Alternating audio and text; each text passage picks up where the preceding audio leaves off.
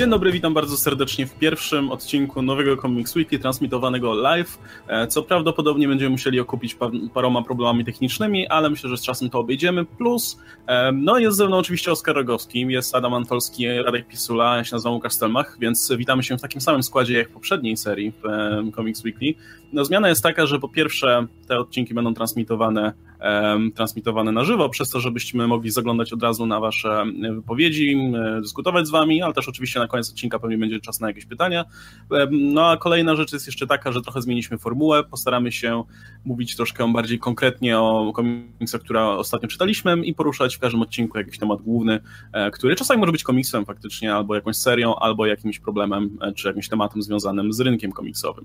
Ważna rzecz, którą tutaj trzeba powiedzieć od razu, że już niedługo, za tydzień w zasadzie, będziemy w Łodzi na Międzynarodowym Festiwalu Komiksu i Gier, e, gdzie też będziemy mieli nasz panel Comics Weekly Live, Wtedy to już zupełnie live, będziemy się zaraz przed publicznością. E, więc jeśli się wybieracie, no to wpadnijcie w sobotę o 17.15, o ile dobrze pamiętam, e, żeby nas spotkać i być może wziąć udział właśnie w naszej dyskusji, która będzie dotyczyła rynku amerykańskiego i polskiego, różnic, podobieństw, tego, co mogą z siebie, nie wiem, pożyczy, zapożyczyć do siebie. E, zobaczymy, w jakim kierunku się ta dyskusja potoczy. Czy o niczym nie zapomniałem? Aha, poza tym Adam i Radek będą mieli w ogóle, będą robić cały, sami cały program pozostały, więc jest duża szansa, że jak wejdziecie na randomową prelekcję, to będzie ją prowadził Adam albo Radek, więc, więc jest duża szansa, że wpadniecie.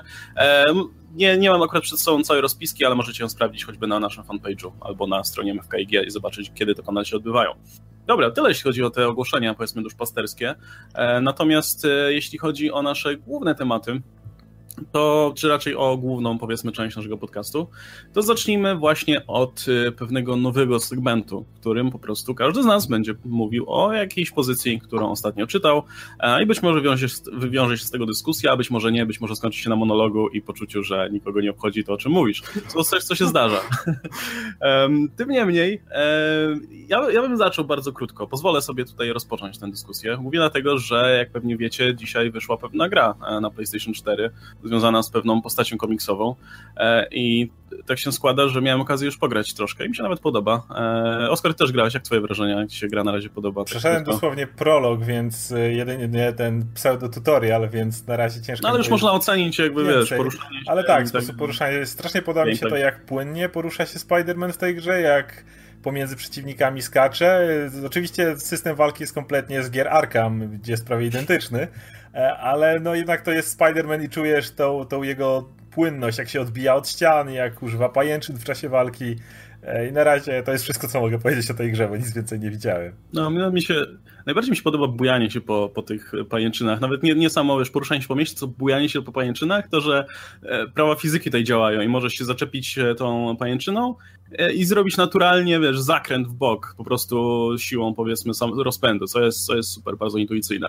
No ale jak już zacząłem właśnie o Spider-Manie, to zauważyłem, że w tej grze już będzie dosyć mocny nacisk na fabułę e, i co mi się bardzo podoba, ten Peter Parker, który jest w tej grze, wydaje się być takim bardzo klasycznym przegrywem Peterem Parkerem, e, więc podoba mi się póki co.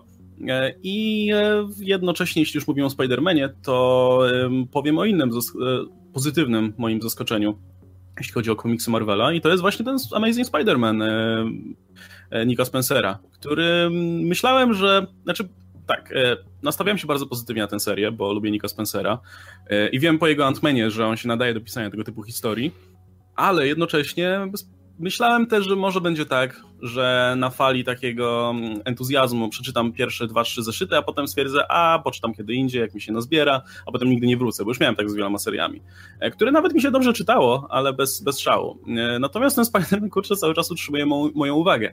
E, I zacząłem specjalnie od, od tej gry, bo i od tego, jak Peter jest tam sportretowany, bo wydaje mi się, że to jest esencja sukcesu w moim przypadku, że nawet nie tyle Spider-Man, co sam Peter Parker jest bardzo fajnie pisany przez Spencera, właśnie jako taki e, przegryw i gość, który no jest, nie, nie jest cool, nie jest tym typem, z którym się utożsamiasz, chcesz być tak jak Peter Parker. Jak Spider-Man może i tak, ale nie jak Peter Parker na pewno. I on nigdy nie jest żałosny ani nic takiego, ale jest właśnie kimś takim poczciwym bardzo. E, I, I, to jest moim zdaniem coś, co mnie strasznie trzyma tej postaci. To jest mniej więcej to, co lubiłem w Ant-Manie i Peter nie jest Silent Nie jest tak, że Spencer pisze tę postać tak samo, pisze ją inaczej, ale, ale to, to pasuje. I zorientowałem się, że w zasadzie wszystkie inkarnacje Spidermana, które mi się podobały, no miały ten pierwiastek. Ten, ten Tom Holland chociażby w, w MCU jest mhm. też takim niepozornym bohaterem. No, no, nie jestem gościem, który potrafiłby wyskoczyć i uratować dzień. Znaczy mógłby, ale mm, e, w sensie nie wyobraża sobie go za bardzo. I, i, no i o to chodzi tak naprawdę w tej postaci, że on jest tym takim zwykłym typem, e, który, który może, mm, który jest po prostu dobrym człowiekiem i, i to go pcha powiedzmy do robienia heroicznych rzeczy.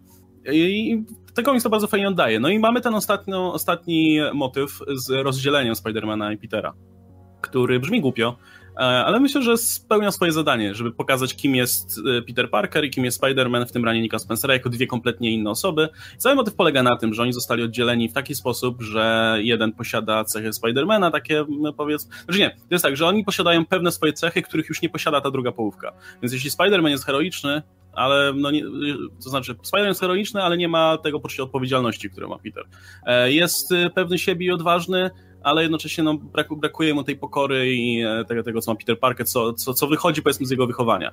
E, to jest nie pierwszy raz, kiedy takie historie się w komiksach trafiają, nie? kiedy się bardzo wyraźnie pokazuje, kim jest dana postać pod, powiedzmy, maską. E, no i oczywiście Peter Parker jest naszym protagonistą wtedy, Spider-Man jest raczej tym takim dupkiem, którego mm, Peter próbuje skłonić do współpracy i to bardzo fajnie pokazuje, że tak naprawdę Peter Parker jest ważniejszy niż Spider-Man w tym momencie i no i mnie to, mnie to ruszyło, szczerze mówiąc. No oczywiście jest to, co u Spencera jest zawsze fajne, czyli ci powiedzmy B-klasowi przeciwnicy, e, sporo takiej, mm, no sporo takich obyczajowych motywów, ma masa takich, takich rzeczy związanych z samym Peterem Parkerem.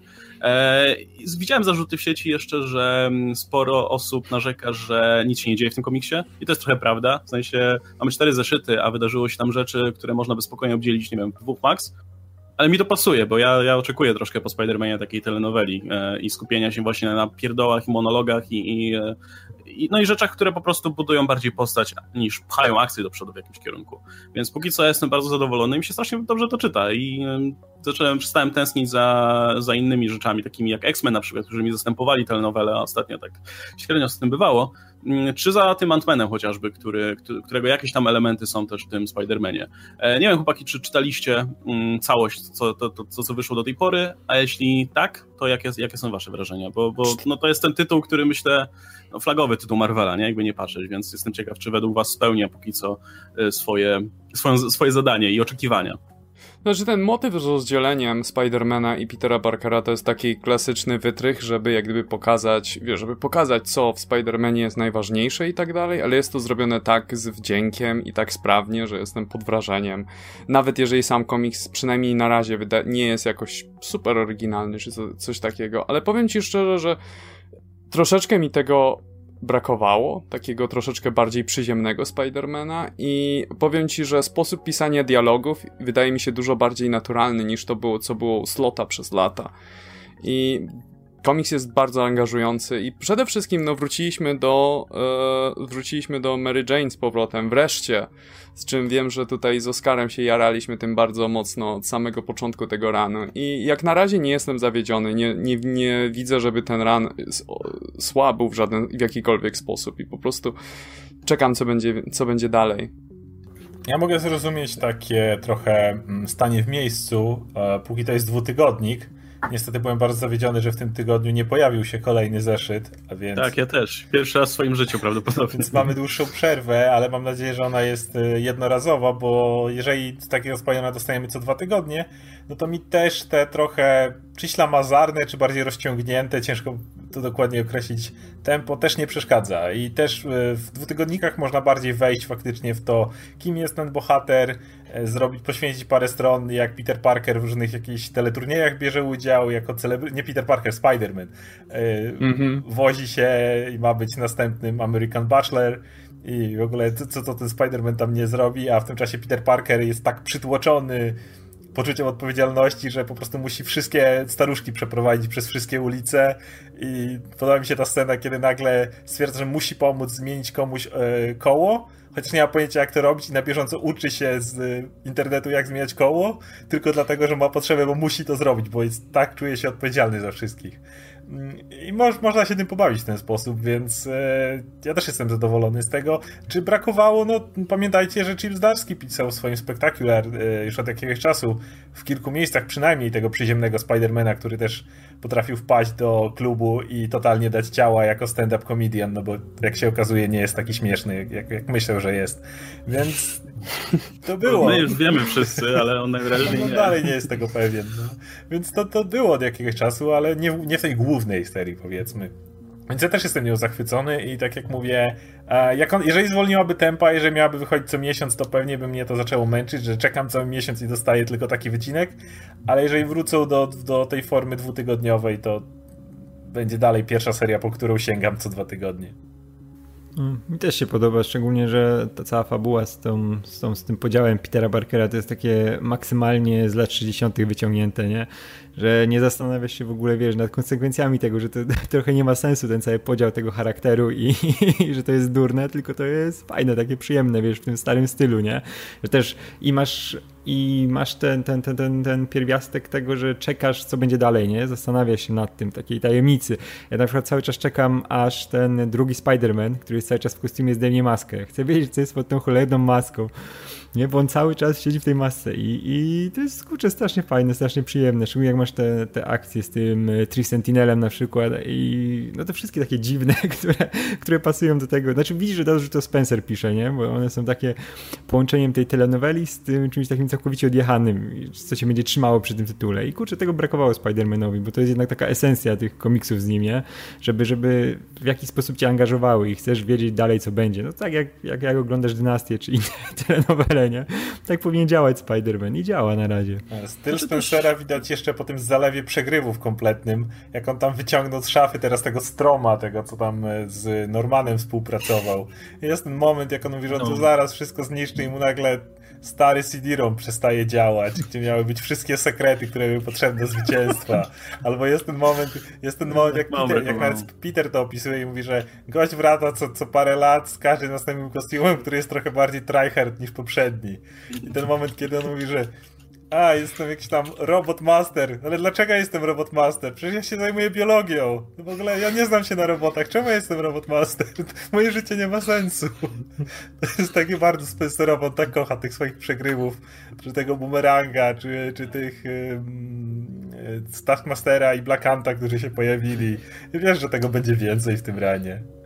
Nie, to właśnie podoba mi się to, że skala tego komiksu jest taka mała. Myślę, że prędzej czy później pewnie będzie jakaś większa historia z jakimś, wiecie, ratowaniem świata i tak dalej, ale póki co to się trzyma bardzo, bardzo takiej małej skali i myślę, że to bardzo pomaga w tym, żeby, e, szczególnie dla takich osób jak ja, które wchodzą, dopiero, dopiero zaczęły czytać tę serię od tego momentu, myślę, że, że łatwiej się e, wciągnąć, to właśnie mają do czynienia cały czas z takimi mniejszymi e, rzeczami, przed którymi staje Spider-Man, a więcej jest, i, i tak więcej jest takiej introspek introspektywy jednak, nie? Z, mhm. z tym połączeniem, rozłączeniem postaci, z tym, e, że status quo Petera Parkera, jego pracy, jego powiedzmy kariery zawodowej się zmieniło, jego status quo, jeśli chodzi o życie uczuciowe się zmieniło. Swoją drogą, nie wiem, czy zauważyliście, że Ciocią May już ma zdjęcie w ogóle z Mary Jane Peterem przyklejone. Tak. nie wiem, czy ktoś, myślę, że ktoś tutaj pociągał ze sznurki dosyć wyraźnie, niż to, niż to mogło być zasugerowane w komiksie. E, ale tak czy siak, no, sporo, się, sporo rzeczy się pozmieniało, ale to wszystko się kręci cały czas wokół tej jednej postaci, która myślę, że potrzebuje jednak tego, żeby ją trochę stworzyć od nowa po tym długim ranie poprzedniego scenarzysty, więc e, myślę, że, że Spencer całkiem dobrze do tego podchodzi. A że Spencer teraz będzie też pisał Arciego, no to e, niech Spencer dalej będzie, myślę, tutaj w orbicie zainteresowań moich, jeśli chodzi o scenarzystów w ogóle, bo, bo będzie pisał stałe tytuły, które mi się podobają. Jeśli uratował w ogóle dla mnie Spidermana, to, to nie wiem, już e, to, to, to mogę mieć, myślę, pełne zaufanie, jeśli chodzi o jego wizję, powiedzmy, jak, jak Archie ma wyglądać, ten główny tytuł. E, okej, okay, to tyle chyba, jeśli chodzi o tego Spidermana. Zobaczymy jeszcze, e, co też, co też Spencer wymyśli na, na jakiejś dalszej perspektywie, no bo na razie cały czas się, mówię, kręcimy wokół tego Spidermana, ale prędzej czy później będzie musiał zmierzać do czegoś, nie? Ten głos, który tego, e, jak się nazywa ten typ? Ten zrobotyzowany? Mm. Nie A, pamiętam, ale to jest w duchu postaci, że tego nie pamiętamy, tak, prawda? Tak. Więc... Mendelstrom, czy jak on tam jest? O tak, coś takiego, tak. jasne. E, więc dowiemy się, co to za głos oczywiście, dowiemy Który się lubi, na pewno, że to... Ja chcę tylko dodać, że ten dro, głos powiedział, że on bardzo lubi e, robić deale i jak ktoś zawrze z nim deal, to może dostać wszystko, czego pragnie i nie wiemy jeszcze za co. Więc ciekawe, e, ciekawe kto to jest. A czasem się zamienia w białego węża w czasach prehistorycznych, ale, ale, ale, ale pewnie nie teraz. No ale ciekawe. myślę, że, że do czego się na pewno zmierza w dalszej perspektywie. Jestem, jestem ciekaw do czego, w którym kierunku pójdzie, pójdzie Spencer. Czy, um, czy wymyśli coś własnego, czy będzie nawiązywał właśnie do jakichś przeszłych historii. E, no nie wiem, zobaczymy. W każdym razie, no, na razie ma moją uwagę, co myślę, co, co, co no nie spodziewałem się, szczerze mówiąc. No dobra, słuchajcie, e, to przekazuję głos któremuś z was, panowie. Nie wiem, nie wiem kto. kto czy, czy jest może coś e, powiązanego tematycznie, o czym ktoś chciałby e, powiedzieć? Radek, chcia, czy będziesz chciał omawiać Venoma dzisiaj? Czy masz inny możesz, możesz omawiać. Ja mam, ja mam inny typ. Ja, ja miałem listę. awaryjnie, jakbyś zabrał mi Venoma, ale jak nie. Miałeś awaryjnie mój, mój ten typ pierwszy pewnie. Nie? Nie. Co miałeś awaryjnie? Da, dam ci powiedzieć, więc skoro jesteśmy przy Spider-Manie, to przeskoczmy do Venoma sobie. Tym bardziej, że za już nie miesiąc mamy film w kinach. A, no więc również status quo bardzo zmienił się Venoma. Donny Cates, obecny złoty chłopak Marvela, który się wziął za tą serię, e, totalnie ugryzł to z innej strony, wziął e, te symbionty i wziął trochę tego, co dał Bendis, ale potem dodał, ale tak większość tego, co to było, to kłamstwo. E, I w sumie to chodzi o coś zupełnie innego. E, no i mamy cały wielki lore od po prostu powstania wszechświata związany z symbiontami. Tak mi się to podoba, jak, on, jak głęboko w to weszli, od tej kosmicznej paczki, którą kiedyś tam Spider-Man z tego Battleworldu ściągnął, dzisiaj do po prostu istot, które biorą się od tego pierwotnego boga, który się nazywa Null. I w ogóle wygląda jak takiego heavy metal bandu, po prostu wokalista, e, który w dodatku jeszcze został powiązany z Thor God of Thunder, gdzie mieliśmy ten moment, kiedy dwaj bogowie spadli na ziemię i jest powiedziane, że ej, znaczy na tą planetę tego Gora i ej, jeden z nich to właśnie Null i to, co miał na sobie, ten Necrosword, to w ogóle był prototypowy symbiont jego. E, ale to jest tak fajnie napisane, czujesz. Naj... najlepsze, co mogę powiedzieć o tej serii, to klimat. Po prostu czujesz ten ciężar ciągły, czujesz, że to jest takie trochę horrorowe. Ten heavy metal w tle cały. Tak, le leci ostry heavy metal, ale czujesz, że to jest takie trochę horrorowe, ale oczywiście z tym takim, z taką, taką rezerwą delikatną. Jest e, bo jednak główny... w stylu gremlinów. No, no bardziej coś takiego. E, I strasznie podoba mi się to, jak jest pisana dalej relacja Ediego i symbionta cały ten motyw, że taki niby sobie ufają, obaj są tymi herosami, ale każdy tam jakieś sekrety ma przed sobą. To, że Brock wreszcie jest coraz bardziej lubianą przeze mnie postacią, kiedy przez lata uważałem, że jest żaden. Tutaj wreszcie ktoś go zaczął pisać sensownie. Zresztą to jest ten, to jest ten facet, który tam pisał jakieś szmatławce, zresztą jeszcze w tej pobocznej serii, która nie jest tak dobra, First Host, jest moment, kiedy e, Liz Alan mu wyrzuca, że ej, ta gazeta, w której piszesz to ostatnio pisała, że Galactus to jest w ogóle jakaś ściema, żeby wyłudzić jakieś tam pieniądze i to są tematy, które ty walisz. Więc no, to jest ten chłoptaś taki, który gdzieś tam sobie trochę na siłkę chodził czasami i niewiele poza tym. I teraz mierzy się z y, prototypowym bogiem ciemności, który stworzył y, symbionty, które miały pożerać światło. Więc to jest. I walczy z Grendelem, wielkim e, starożytnym symbiontem, który jest złożony z symbiontów w ogóle. Ten moment, kiedy na, nagle mu się skrzydła wysuwają, w ogóle takie demoniczne skrzydła, i symbiont mówi: Ja przypomniałem sobie, mogę tak. I od tej pory Venom, że skakać na pajęczynach, to z, tych, e, z tego znaku pająka, jakby te odnóża się wysuwają i z nich się robią wielkie skrzydła. Czy moment ala Dragon Ball, kiedy Venom, który spotkał tutaj e, gościa, który niby znał się bardzo na symbiontach, który nosił je od dawna, jak się okazuje, e, ten facet faktycznie nie żyje, a człowiek, którego poznał Eddie Brock, to tak naprawdę symbiont, który się pod niego podszywa, który nie chce wrócić do tego kolektywu. E, I jak stwierdzają, że dobra, to zróbmy jak w Dragon Ballu na, na meczanie fuzję, z permanentną i, od, i, dzięki temu będziemy dużo potężniejsi, ale to za mało i teraz idziemy po kupę spluw z lat 90., takie, które są dużo większe od nas i będziemy tymi spluwami napierdzielać się z wielkim symbiotycznym smokiem. E, kocham tę serię. Jest, jest absolutnie cudowna dawno nie, nie, nigdy nie czytałem tak dobrego Venoma. Ale wiesz, w ogóle to jest niesamowite, jaka to jest piękna zgrywa od Catesa z całej tej, z całego tego świata Venoma i tej jego historii, bo wiesz, to jest postać, która przez lata była rozwinięta tyle co nic, nie? Wiemy, że Peter Parker ściągnął z kosmosu jakieś gówno, którego oblepiło i które oblepiło później Broka, który miał, wiesz, angsta wielkiego i o, będę żar mózgi i ten, nie? I pod, pod Erką, przez, oczywiście przez 30 lat pod Erką wszystko było, to był morderczy ten i Tak, tak. Ale wiesz, ale to było zupełnie nierozwinięte. Zawsze na jednym, na tym samym biegu te historie z Venomem. A tutaj, tutaj nagle wbija Cates, który w ciągu pięciu numerów robi, wiesz, władcę pierścieni z tego, nie? Daje wszystko. Wszystko chyba, co mu przyszło do głowy. Mówię, ej, tak, jakiś, wiesz, pierwotny Bóg, który z tego, z Celestiali wyciągnął ten, ten, ten, tego symbionta, ten miecz i, wiesz, przerobił sobie na zbroję i walczył z bogami. Dlaczego boi się ognia i dźwięku? Bo swój pierwszy tego Necrosorda kół w żarach ognia i uderzenia młota były i to razem spowodowało, że ogień i dźwięk to jest to, czego on nie lubi, bo go tym formował. Oczywiście, nie? Ale wiesz, ale w ogóle, dobra, to jeszcze to, to pół biedy, jak masz całą tą historię, wiesz, jakiegoś przedwiecznego superboga, który stworzył symbionty i stąd się wzięły symbionty i w ogóle to jest całkiem coś innego niż myśleliśmy, połączone z historią świata, wiesz, Grendel y, z ten, ten, ten, ten, ten, ten, y, tak, tak, tak, z, z Beowulfa jest, jest też częścią oczywiście tej całej mitologii symbiontów, ale co tam, dodajmy jeszcze, że cała historia symbiontów była powiązana z Wietnamem, nie? Że, że, że co, myśleliście, że to Spider-Man ściągnął w latach 80 Nie, oni tutaj wiesz, w Wietnamie sobie działali z Venomami, wszystkie ich możliwe wersje, te demoniczne i ten. I ja mówię, kurwa, fajna, fajna zabawa. I pięć, pięć zeszytów. Plus, plus Venom. Mm? No.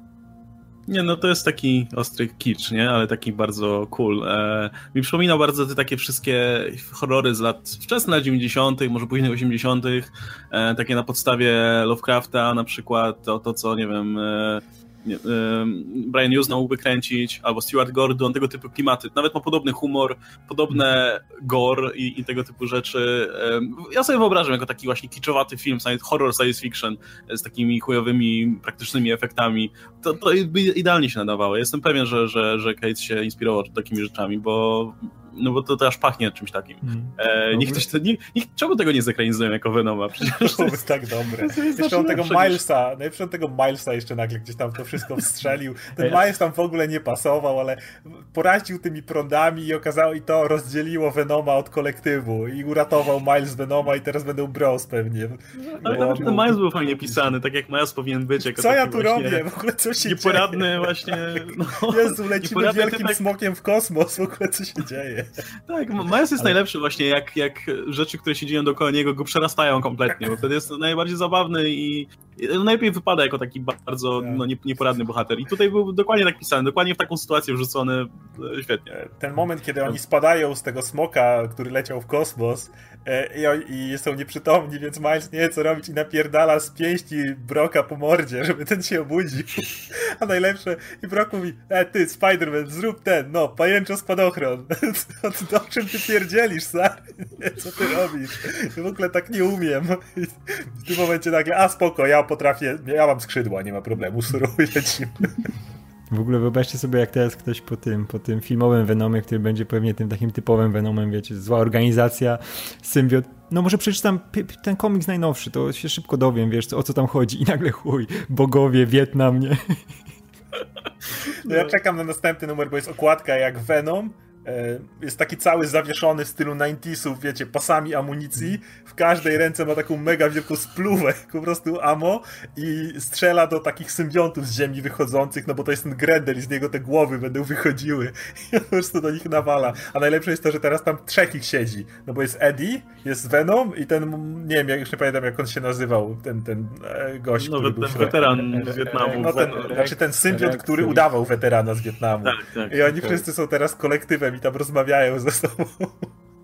To jest cudowne. A, właśnie, a propos, dany, dany case będzie teraz dosta, dostał, awansował wyżej. Już, już to już nie jest Venom, teraz będzie pisał Guardians of the Galaxy, serię, która się ostatnio nie sprzedawała oczywiście, e, ale no wciąż jest to ważna filmowa, filmowa marka, więc ma szansę, na, ma, na pewno potencjał sprzedażowy, a teraz zostaje naprawdę, myślę, zdolnego scenarzystę. E, chciałem was zapytać, jak wam się podoba ta decyzja, ale myślę, że, że, że pewnie wszyscy jesteśmy zadowoleni. Chyba, że macie jakieś wątpliwości może związane z tym. Czy wolelibyście na przykład danego Case'a przy jakimś innym tytule, albo, albo boicie się, że, że...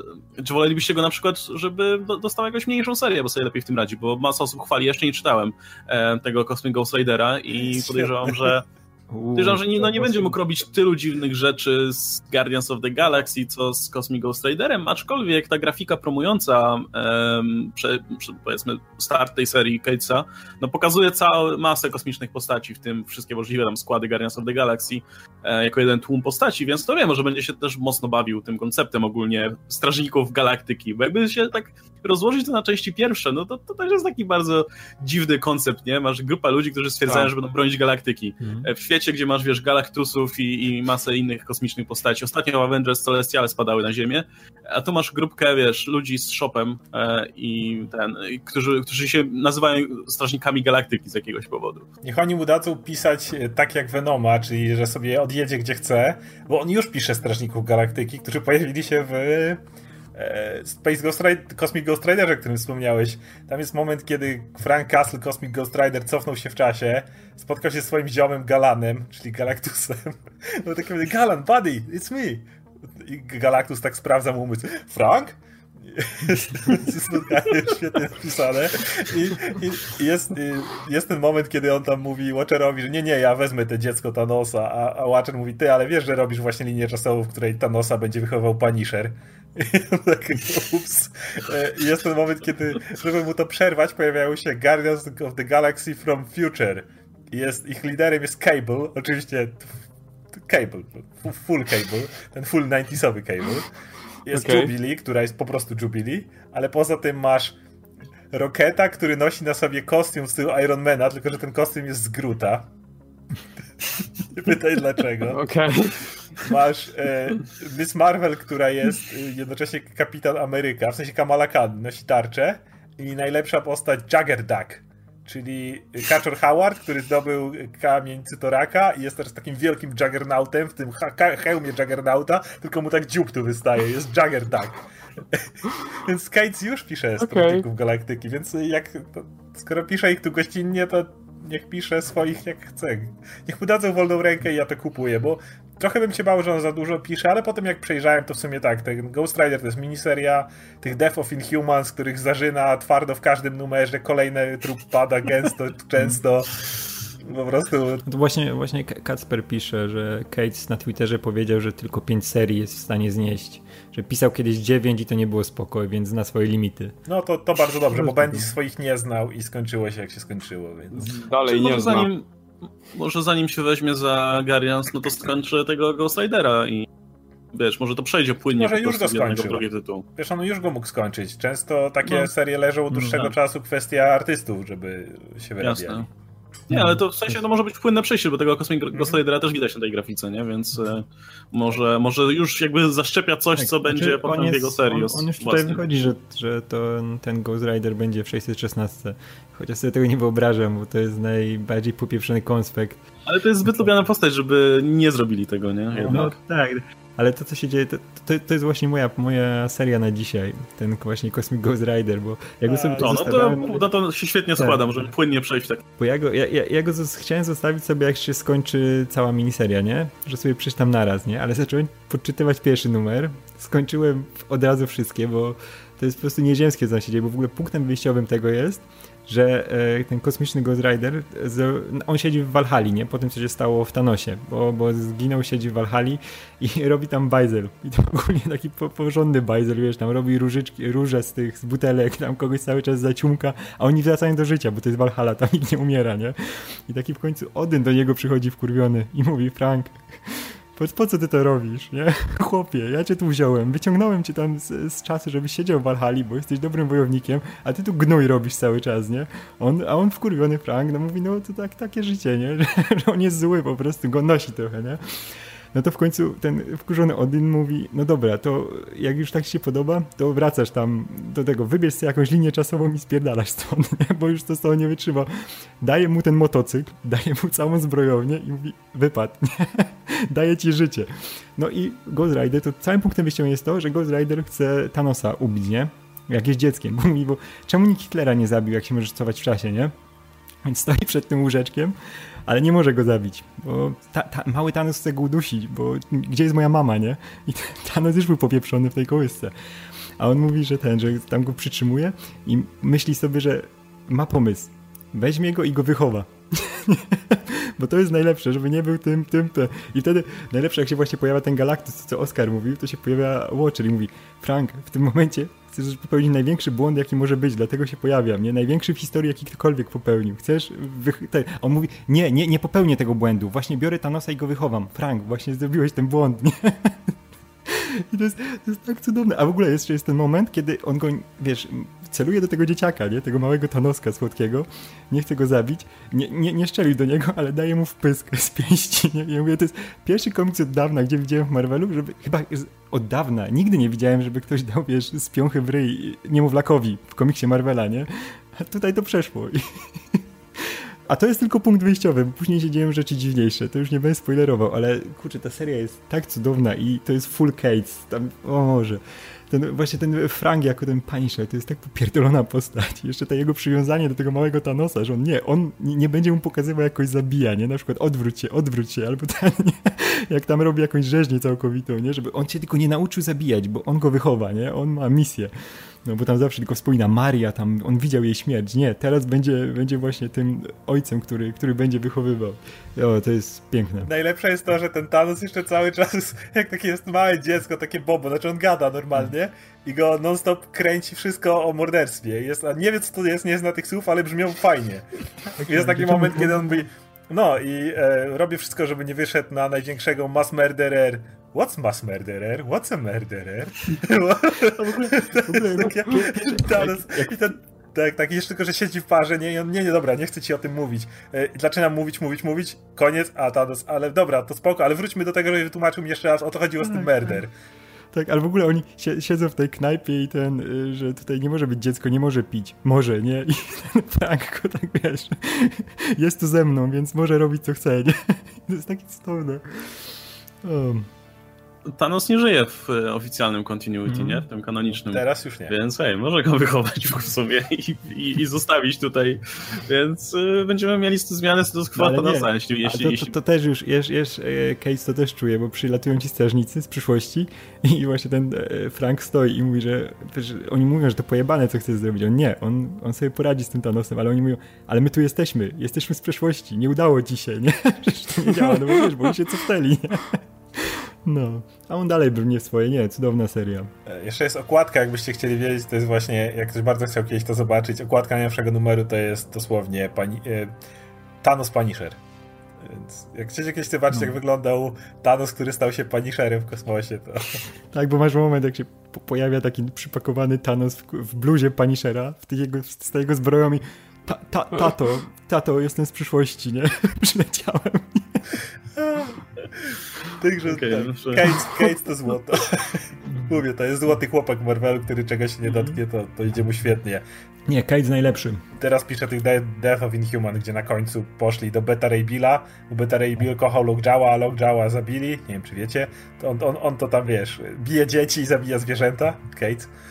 I, i, i do Beta Ray Billa, Beta Ray Bill gdzieś tam chla na jakiejś planecie, w ogóle brzucha ma takiego wielkiego Beta Ray Bill, gdzieś tam wychodzi nawalony z jakiegoś namiotu, tak ten, ten młotek to mu tak za tym, wiesz, gołą klatę ma troszkę takiego bębecha ma takiego piwnego, nie? I wychodzi gdzieś tam, ten młot gdzieś tam z zapaskiem wisi ledwo, co, mówi, dobra, co, co to tym lockjawy, to co powiedzieliście, kurwa? I będzie leciał krybić. Taki Bojack, Bojack Horseman w Marvelu. Może i dobrze, że ci Guardians of the Galaxy dotychczasowi się sprzedawali, bo i tak już wszyscy mieli w dupie, to tam miało ile, 12 mhm. tysięcy sprzedaży czy coś takiego, no to dajmy to co niech robi co chce, w sumie i tak tego nikt nie kupował, gorzej nie będzie, więc y, może, może na tym wszyscy skorzystamy, nie? Więc... Fajnie jakby wrócili znowu do, takiego, do takiej formy zespołu, gdzie są jakieś no-name'y, nie? Gdzie można kogoś odstrzelić raz na jakiś czas, czy coś takiego, a nie jak była ta, wiesz, filmowa grupa, gdzie nie mogłeś nikomu nic zrobić, wszystko było bezpieczne, nie? Mają cały ten tłum postaci na tej grafice promocyjnej, więc jak połowę odstrzelą w międzyczasie, to nic się nie stanie na pewno. Ale ja się boję, że odstrzelą, wiesz, odstrzelą wszystkich i zostanie ta filmowa wersja przed Abnet Ilani... No, była, ostatnio była filmowa wersja, nikt jej nie kupował, więc może, może czas jednak nie, nie robić filmowej wersji. Abnet i Lanning non stop robili rotację, tam się pojawił Adam Warlock, to jego zawsze możesz odstrzelić, bo się odrodzi, żaden problem. Tam jakaś Fajla Well też ginęła, on tam non stop się ci Guardiansi zmieniali to tak, jak już nam się zrobił kącik e, miłości do danego Cage'a, to myślę, że, że jeszcze do tego tematu wrócimy. Adam, w takim razie, znaczy, jeszcze potrzebuję chwili. Okay. Muszę nie przerywać. E, to teraz e, czekamy na, na twoją propozycję. Czy, czy to będzie coś z DC? Łukasz, tak, tak, tak. Super, bo ja jestem ogólnie trochę do tyłu z DC. Ostatnio mm -hmm. na przykład mhm. czyta, czytałem, e, czytałem Avengers tych z... Myślę, że w jakimś kolejnym odcinku też pogadamy o tych Avengers, bo tam się ciekawe rzeczy działy. Mm -hmm. um, Oscar ostatnio robi film chyba o tym, więc, więc jeśli ktoś chce wiedzieć, a nie czytać, to może sprawdzić u Oscara, ale polecam gorąco przeczytać.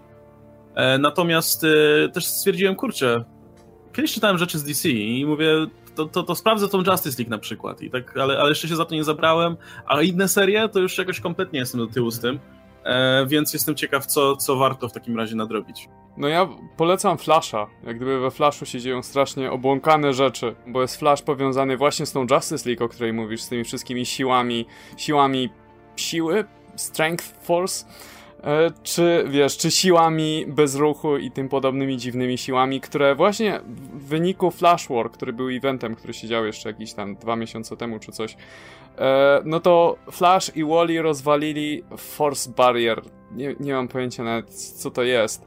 I w wyniku tego te wszystkie dziwne inne pozostałe siły się pojawiły. I E, Wally jest kompletnie bezużyteczny w tym komiksie, jak gdyby nie jest, jest kompletnie niestabilny emocjonalnie i w ogóle w drugim, w drugim zeszycie po Flash War zabiera, e, Wonder Woman i Superman się pojawiają i mówią mu, i go zabierają praktycznie do tego Sanctuary, czyli tego, tego e, psychiatryka dla superbohaterów, który będzie w tym, w tym następnym evencie. Więc ono w ogóle odchodzi od tego i w tym momencie pozostaje Barry Allen, który musi wykombinować, co to właściwie za siły, jak one działają i E, i, i, co z nimi zrobić. I e, pomaga, jego partnerem jest e, Commander Cold, który jest, e, który jest dobrą wersją kapitana Colda z przyszłości, e, z, e, tak, z grupy, która się nazywa Renegades, który jest kompletnie cyniczny i ma ochotę mordować wszystkich i tak dalej.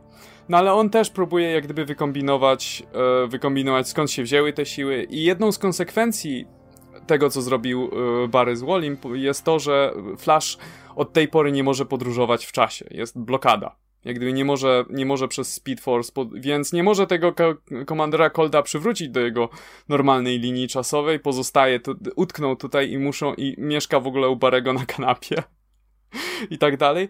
Anyway, Sprawa się robi trochę rzeczkę bardziej skomplikowana, jak pojawia się jeden z Rogues, czyli Trickster, i Trickster przypadkowo jak gdyby zapada się pod ziemię, jakby dosłownie ucieka przed policją i zapada się pod ziemię. I okazuje się, że to y, ta Strength Force, czyli siła siły, y, wchłonęła się w niego. No, no, no właśnie, wchłonęła w niego i jest teraz takim Hulkiem, który niszczy wszystko, rozwala miasto. No ale się okazuje, że to jest niestabilne, jak gdyby ta, ona, on, jego ciało nie jest w stanie wytrzymać tego, więc go biorą do laboratorium. I na sam koniec e, Barry też dostaje ten, yy, dostaje tę te, te, te siłę i zmienia się sam w Hulka. I generalnie, generalnie historia jest kompletnie obłąkana i cały czas, jest też taki moment, kiedy on rusza do tego, yy, wiesz, E, House of Heroes, czyli tego, co było w multi Multiversity. I jak gdyby sprowadza wszystkich Flashów z wszystkich uniwersów, jakie są w multiversum i pyta ich, słuchajcie, czy u was było coś takiego jak siła bez ruchu, czy coś takiego? Bo ja nie mam pojęcia, co z tym do cholery robić, aż nie mam pojęcia, co to jest w ogóle. Głupie to strasznie, jak to siła bez ruchu. I generalnie cały komiks jest bardzo świadomy tego, że jest głupkowaty i, i, i dziwny, ale ale po prostu idzie z tym na całość i to jest po prostu Flash w najlepszym wydaniu. Więc bardzo polecam Flasha w tym momencie. E, czytałem też Adventures of Super Sons, ta nowa seria z Super Sons, która wychodzi i moim zdaniem ona jest e, bardziej skierowana dla młodszego czytelnika. To nie jest koniecznie zła rzecz, ale jak gdyby jest, no jest to ewidentnie jak, jak dla, dzie dla dzieci i młodzieży wczesnej pisane. Pojawia się gang, który, który jest e, zespołem superbohaterów, który się składa z dziecięcych wersji najbardziej znanych złoczyńców DC, czyli masz małego Lexa Luthora, który się nazywa Rex Luthor, masz e, Jokera Juniora e, i, i, i tym podobnych i tym podobnych złoczyńców. I Deathstroke Kid, I okazuje się, że, że to nie są dzieci tych złoczyńców czy coś takiego, tylko to są jacyś kosmici z jakiejś planety na końcu galaktyki, którzy po prostu oglądali te wszystkie wydarzenia na Ziemi jako reality show i po prostu postanowili ich emulować i przenieść się na Ziemię. I to jest też, to jest, o ile seria jest troszeczkę bardziej właśnie pod młodszego czytelnika skierowana, to moim zdaniem też jest bardzo fajna. No i czytałem też e, Batmana Kinga, ten, tego już po 50 zeszycie i też jest bardzo fajnie, troszeczkę, powol, troszeczkę wolniej niż do tej pory, jak gdyby e, był bardzo fajny story arc z Mr. Freezem, gdzie Mr. Freeze był, e, był oskarżony i Bruce Wayne siedział na ławie przysięgłych i próbował przekonać ławę przysięgłych, że Batman nie zawsze ma rację, czasami działają nim impulsy i emocje, bo wiedział, że nim w tym momencie działały. I jest, był też jeden mały zeszyt z Dickiem Graysonem, który też był bardzo uroczy i opowiadał o ich re, relacji e, tego rodzica i dziecka. To mi się też bardzo podobało. E, wspomniałeś o tym, o tym Sanctuary we Flashu. Jak, no. jak się, krótko mówiąc, zapatrujesz na ten event? E, czy widać już jakieś, wiesz, okruszki rozrzucane w, nie wiem, w innych tytułach, które by jakoś mogły powiedzieć o co chodzi? Bo ja, ja widziałem na razie tego zajebistego mema, gdzie masz Toma Kinga, który mówi, że który mówi tak, że no, że tutaj szykujemy tutaj tę historię, która się wgłębi w psychikę bohaterów i pokaże tutaj traumy i wbija się Dandy D i mówi, nie, kurwa, tutaj e, drugi e, ten Identity, Identity Crisis. Crisis. E, kto zginie? Kto będzie mordercą? Nie wiadomo, super, nie? I tego Toma Kinga, który tak stoi. Um, czy odnosisz takie wrażenie? Wiesz co, no ja mam wrażenie, że pomysł w ogóle z tym to faktycznie było to, co, to jak w tym memie, dlatego, że jak gdyby są tego, jak Wally ma trafiać tam. Wally ewidentnie, wiesz, uświadomił sobie, że stracił kawał swojego życia, że stracił swoje dzieci. I nie ma pojęcia, czy wiesz, czy je odzyska, czy nie, bo kurde, Redcon był i to chuja wiadomo, prawda? E, więc on teraz trafia tam do Sanctuary i Batman mówi, że traktują go tam dobrze, nie przejmuj się, nie przejmuj się Bary. I takie, i wiesz, i myślę sobie, że to faktycznie ma być, wiesz, opowieść taka o PTSD, o, wiesz, o w ogóle traumach, które przeżywają superbohaterowie. Ale z drugiej strony masz te wszystkie głupie zapowiedzi właśnie, że ma być, że ma być morderstwo, że ktoś, ktoś zginie. Gdzie wielka intryga i tajemnica detektywistyczna. I takie, na chuj to komu potrzebne. Już, już wyciekło zresztą, kto tam niby zginie, kto będzie Naprawdę? mordercą. Nie, nie, tak. Kto, kto zginie? E, nie pamiętam. I może i dobrze, może nie będę sprawdzał, ale w sensie już informacje wyszły. No nie wiemy, wiesz, czy to faktycznie nie potwierdzone ale oby, oby wiesz, nie zrobili tego, co kiedyś z tym e, monarchem, nie? Że e, okaże się, że wiesz, wyciekło, że kto zginie, kto, kto zabije, a DC stwierdzi, kurwa, to szybko trzeba zmienić, mimo że nie, miało sensu. Ale może tylko plotki i, i, i, tak naprawdę nic, nic, wiesz, nic sensownego z tego nie, nie, nie wyciekło. No ale zobaczymy, no, no też, też mi się nie widzi, szczerze mówiąc, takie promowanie tego, nie? Bo sama idea jest, no. myślę, kurczę, ciekawa, no, bo to, to, nawet, to, nawet na przykład, który ty podałeś z Wolim jest no, bardzo traumatyczny, to jest coś, co... Mm. I to jest fajne, że to jest też właściwe tylko superbohaterom, jakby to jest coś, z czym się można utożsamiać i mieć świadomość, że no, jakby jesteś w stanie zrozumieć, co postać czuje, ale też to jest, no, ewidentnie coś, co tylko superbohaterom, superbohaterom się może zdarzyć, nie? Że zmienił, zmieniła się linia czasu i ogólnie, wiesz, Dandy Dio stwierdził, że zmieniamy wszechświat, więc, więc teraz nie ma żony i dzieci, nie? To jest bardzo specyficzne dla komiksu. To, miał, to ma być Roy Harper. Nikogo Roy... zupełnie. O nie, tylko nie on. Ale ma zginąć, czy ma, czy ma no Tak, tak, tak. Ma, A czy będzie zginąć. mieć swoją ikoniczną czapeczkę na grobie? Ale to co, nie będzie Red Hooda i Outlaws już? No właśnie oni zmienia, zmienia tytuł Red Hood, będzie ty, Red, Red No ale Red Hood to już od dawna chyba tam nie ma. A nie, nie, nie. Kiedy no. ja czytałem, tak. to był Red Hood, tak. Artemis tak. i Bizarro. Tak, tak, tak, tylko teraz, teraz chyba miało być, że miał na jakiś numer wrócić Arsenal, a później temat to zmienić tytuł na chyba Red Hood Outlaw, czy, że on sam będzie, nie? Że oni ma być, na nim ma być skupione ale to nikogo. No to... Ja nie, nie skojarzyłem, że, że Roberta się zrobiła nagle dobra z innym składem. Okej, okay. E, to przez to, że miałem przerwę. Jeśli już skończyliśmy temat właśnie komiksów, e, to sobie w trakcie tej naszej przerwy też zrobiłem przerwę od komiksów ogólnie, żeby właśnie żeby odejść trochę od tego poczucia, że muszę coś z obowiązku czytać, więc no. w ogóle nie czytałem przez jakiś czas nic, aż się stęskniłem i z czystą przyjemnością potem wróciłem do pewnych serii i kurczę, muszę powiedzieć, że nie wiem jak DC, no bo jeszcze mówię, parę rzeczy chcę nadrobić, szczególnie to, to Justice League, które pamiętam, że mi się podoba podobało do, do tej pory. Um, ale większość tych tytułów Marvelu była kurczę naprawdę dobra. Um, myślę, że ta nowa fala jednak um, scenarzystów, którą oni ściągnęli, robi naprawdę dobrą robotę. a jeszcze mam dodatkową rozrywkę ze śledzenia tych ludzi na Twitterze, bo tam też, też się całkiem nieźle bawią. Wydaje mi się, że PR-owo, PR-owo Marvel zyskał, natomiast DC wydaje mi się PR-owo mocno dostało ostatnio po twarzy, nie? Z, dostaje w zasadzie po twarzy. Masa takich ma, malutkich, no. wiesz, ciosów z różnych stron. E, to jest coś, co Marvel miał do tej pory, nie? Jakby odwróciła się trochę sytuacja i DC teraz dostaje trochę po głowie za rozmaite decyzje. E, no ale potem pewnie znowu się zmieni. Gadaliśmy wcześniej o Cebulskim i jego jakby wpływie i no, nie, mo, jakby można mieć wątpliwości, czy to na pewno jego wpływ, czy nie, ale myślę, że nieprzypadkowo po przyjściu e, jego zostały podjęte decyzje, które sprawiły, że jest przynajmniej spokój w Marvelu, nie? Co by nie mówić, nie ma jakby żadnych dram, żadnych afer, żadnych ploteczek, które, które by jakoś e, na niekorzyść tutaj wydawnictwo stawiały. A są dobre serie, które, które robią, myślę, dobrą reklamę. Natomiast e, no, w DC też myślę, że czekamy na zmi jakieś zmiany w kierownictwie, tak. ale to się nie szykuje póki co. No zobaczymy, jak będzie po tym, po tym kryzysie w cudzysłowie nowym, bo jednak to może być event, który może całkiem nieźle naruszyć status quo. Może nie, może nie w jakiś znaczący sposób, a po prostu, wiesz, sposób myślenia bohaterów i tak dalej. No zobaczymy też, co Jones wymyśli wymyśla z tymi trzema Jokerami i tak dalej, i z tymi wszystkimi rzeczami. To też może zmienić znacząco uniwersum. W ogóle co myślicie o tych trzech Jokerach? Bo żeśmy jeszcze o tym nie rozmawiali od ostatnio. Bo już została zapowiedziana, seria jest okładka i tak dalej. Ja próbuję nie myśleć. Próbujesz nie myśleć.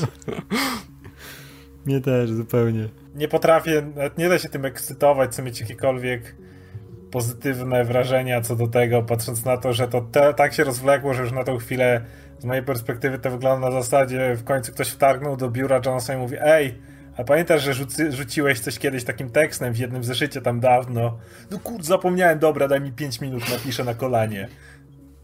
No, trochę to tak wygląda niestety. Eee, ale myślicie, że to będzie trzech fizycznych Jokerów, czy będą pójdą tą, tym, tym, tą drogą, że to o mentalne, że po prostu Joker raz jest taki, a raz jest inny jest no, jakby ich było trzech. Mam nadzieję, że to będą fizyczni, to będzie chociaż trochę interesujące, jak znowu zrobią, wiesz, jakieś te e, psychologiczne mambo jumbo w stylu Jonesowym, no to proszę cię, to będzie taka nuda. Mm, nie, ja, nie mówiąc wiesz, o tym, że Morrison już to zrobił i to tak, zrobił, wiesz, tak. dużo, dużo lepiej niż Jones jest w stanie na, to, na dobrą sprawę, wiesz, i że Joker raz na jakiś czas budzi się po prostu z zupełnie innym umysłem mm. i tak dalej. To było super, e... jak zrobili naprawdę, wiesz, trzech Jokerów fizycznie, żeby to było pojebane w stylu metalu, nie? To by było coś, coś co bym chciał czytać i bym chciał śledzić, a jakby to, te, no nie zrobił, mm. nie no. Była okładka, na której widzisz trzech różnych Jokerów, ale ta okładka może być zrozumiana jako metaforyczna, mm. dlatego że to jest odniesienie do Killing Joke, gdzie masz tę scenę, wiesz, przesłuchania i Batman podnosi po prostu jedną kartę z Jokerem i naprzeciwko niego siedzi Joker w oryginale, jeden w, oczywiście na okładce tych trzech Jokerów jest trz trzech Jokerów kompletnie różnych.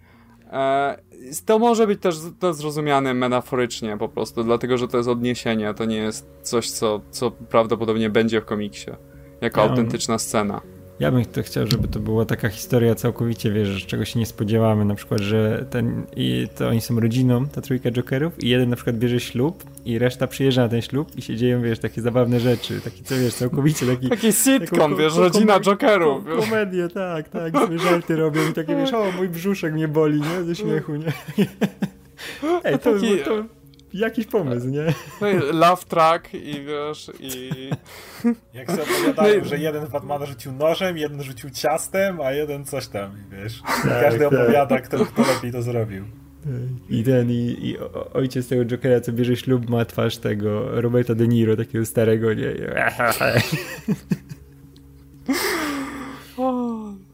To, to by było coś, to by było coś.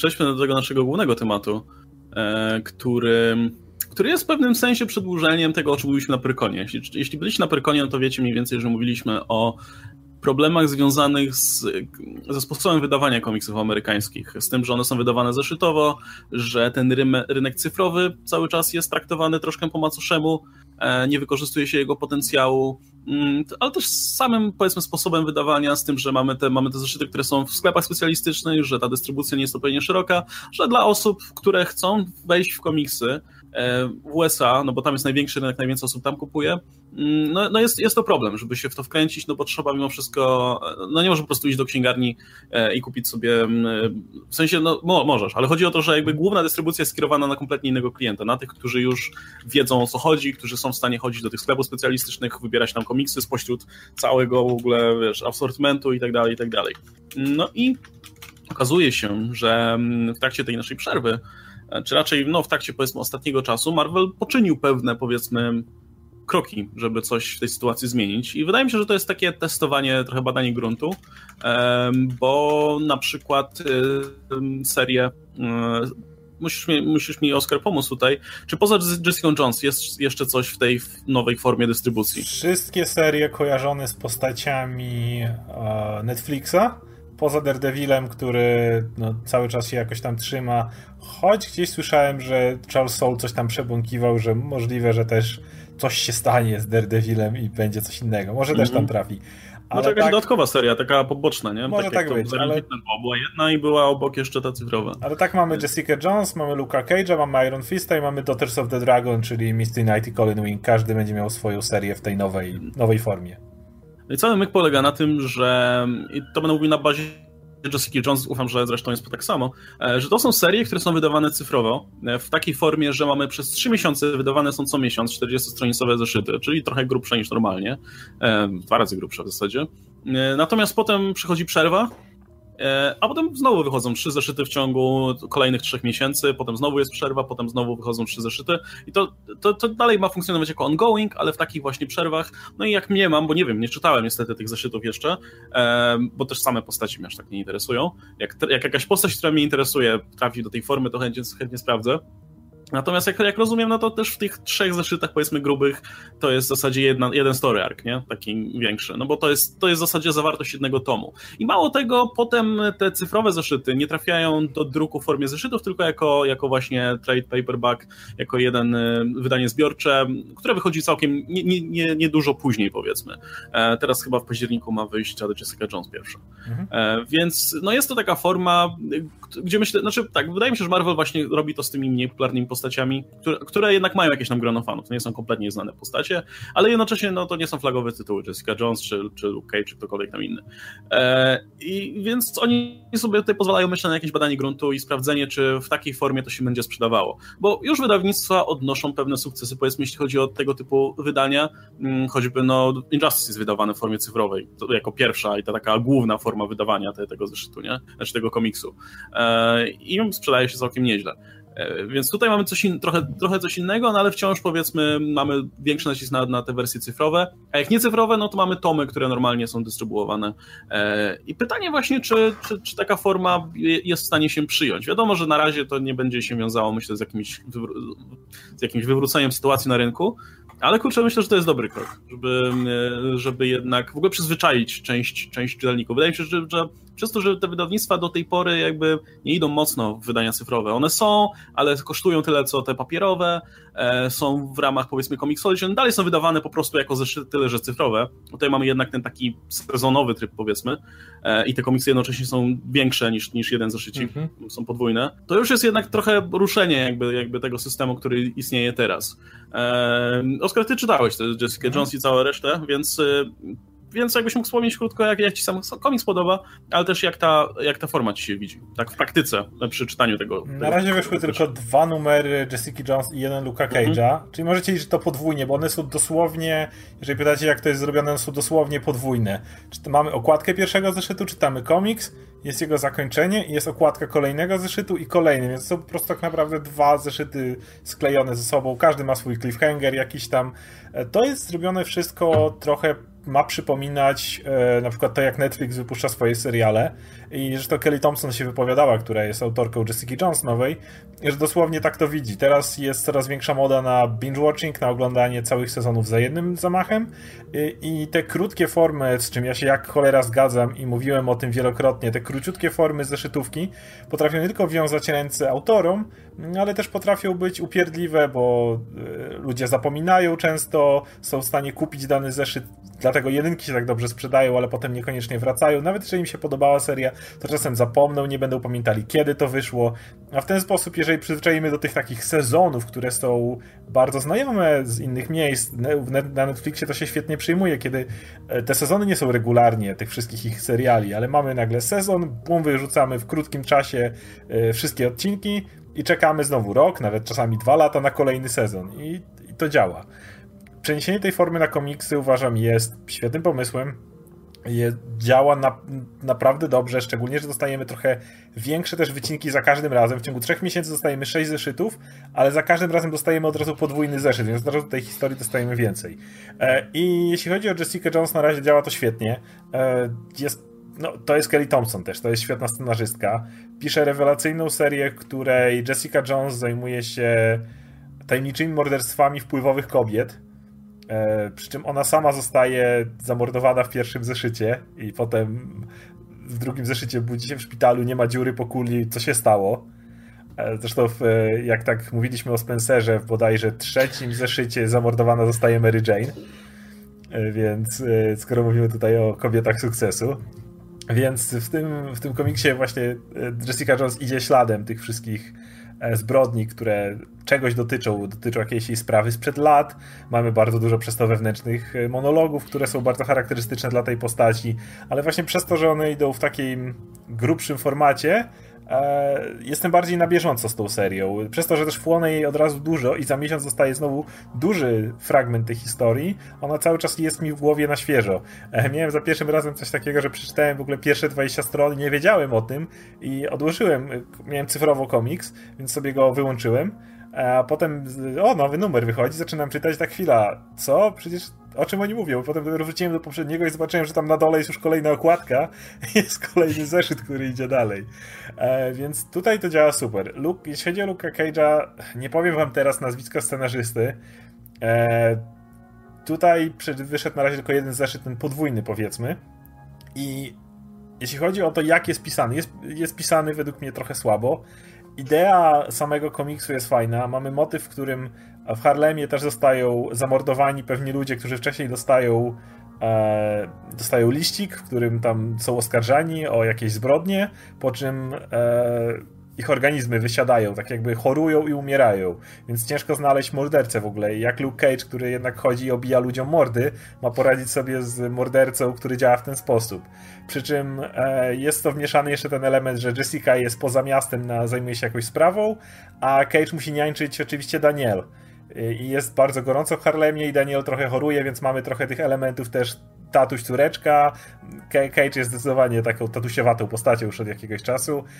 Plus bardzo fajny pomysł, na jaki autor tutaj wpadł, że Cage cierpi, prawdopodobnie cierpi na wstrząs, e, no tą chorobę, którą cierpią na przykład gracze hokeja, czy gracze e, rugby, ponieważ jego skóra absorbowała zawsze jego ciosy, chroniła jego organy, ale nic nie poradzisz na to, jeżeli twój mózg się ciągle trzęsie. Nawet jeżeli strukturalnie jakby nic ci się nie dzieje i i masz absorbu- no tak, tak. absorbowane ciosy. To jak kiedyś był tego Bendisa w Daredevilu, nie? Jak był poszczelony czy coś, że nie mógł się przez skórę przebić, a w środku miał tam zdewastowane organy, nie? No.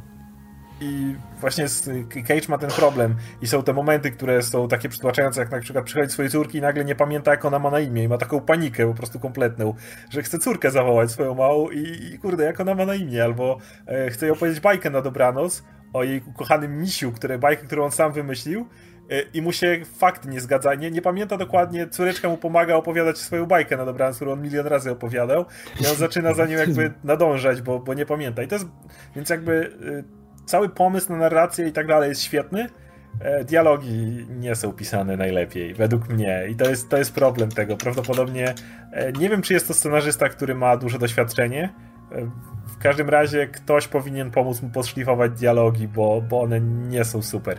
Ale znowu dzięki temu, że mamy podwójny zeszyt, e, mówię, trochę, trochę zgrzytało parę razy przy dialogach czy wewnętrznych monologach Cage'a, ale znowu dostaliśmy więcej, bo dostaliśmy więcej relacji, dostaliśmy od razu, od razu mogę powiedzieć coś więcej, o czym jest ta seria, co się w niej dzieje, a nie tylko dostać tą zajawkę, którą często są pierwsze zeszyty, więc e, znowu forma jak najbardziej działa i bym nawet w przypadku takich serii, których coś mi zgrzyta, bo Jessica jest absolutnie rewelacyjna, e, chciałbym dostać tego więcej. Chciałbym dostać, nie mogę się doczekać Iron Fista, z przyjemnością tam też zobaczę, ale wydaje mi się, że to jest forma na, na razie, którą Marvel powinien coraz więcej testować. Może Moon Knighta w tym sprawdzić, może jakieś tego typu komiksy. Jasne, jeszcze może nie Spidermana, jeszcze nie X-Men, nie flagowe tytuły, ale to się zaczyna naprawdę fajnie rozkręcać. System binge-watchowania właśnie, system większych miejsc, kompletne ominięcie zeszytówek, których ja osobiście nienawidzę i w ogóle trade, trade, to, że od razu do sklepu idzie to w tradeach, więc jeżeli kogoś nie interesuje wydanie cyfrowe, od razu dostaje pełną historię.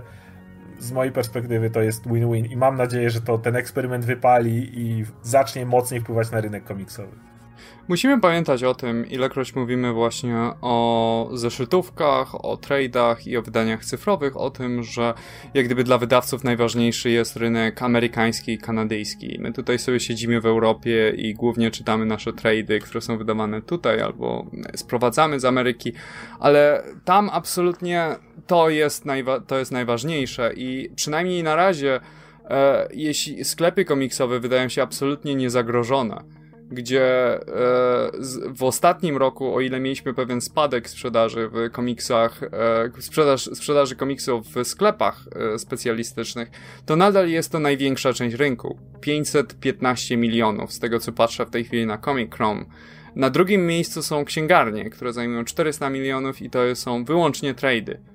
E, dopiero na trzecim miejscu jest sprzedaż cyfrowa, która jest daleko, daleko, daleko w tyle, tylko 90 milionów.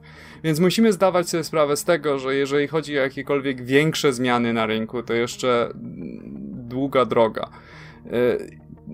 I e, z mojej strony, jak gdyby wydaje mi się, że, te, że ten cały model sprzedaży obecny, który jest związany właśnie ze sklepami specjalistycznymi, jest bardzo hermetyczny. Jak gdyby ten model jak gdyby nie zachęca zbyt wielu nowych czytelników i wydaje mi się, że prawdziwą przyszłością komiksów są księgarnie, e, cyfrowe, cyfrowe rzeczy i tego typu akcje, które na przykład Marvel zrobił z Archie, e, z tymi ich digestami, czy to co DC próbuje zrobić w Walmartie z tymi Giant Size, gdzie gdzie po prostu sprzedają w takich miejscach powszechnie dostępnych, gdzie laicy mogą sięgnąć po to.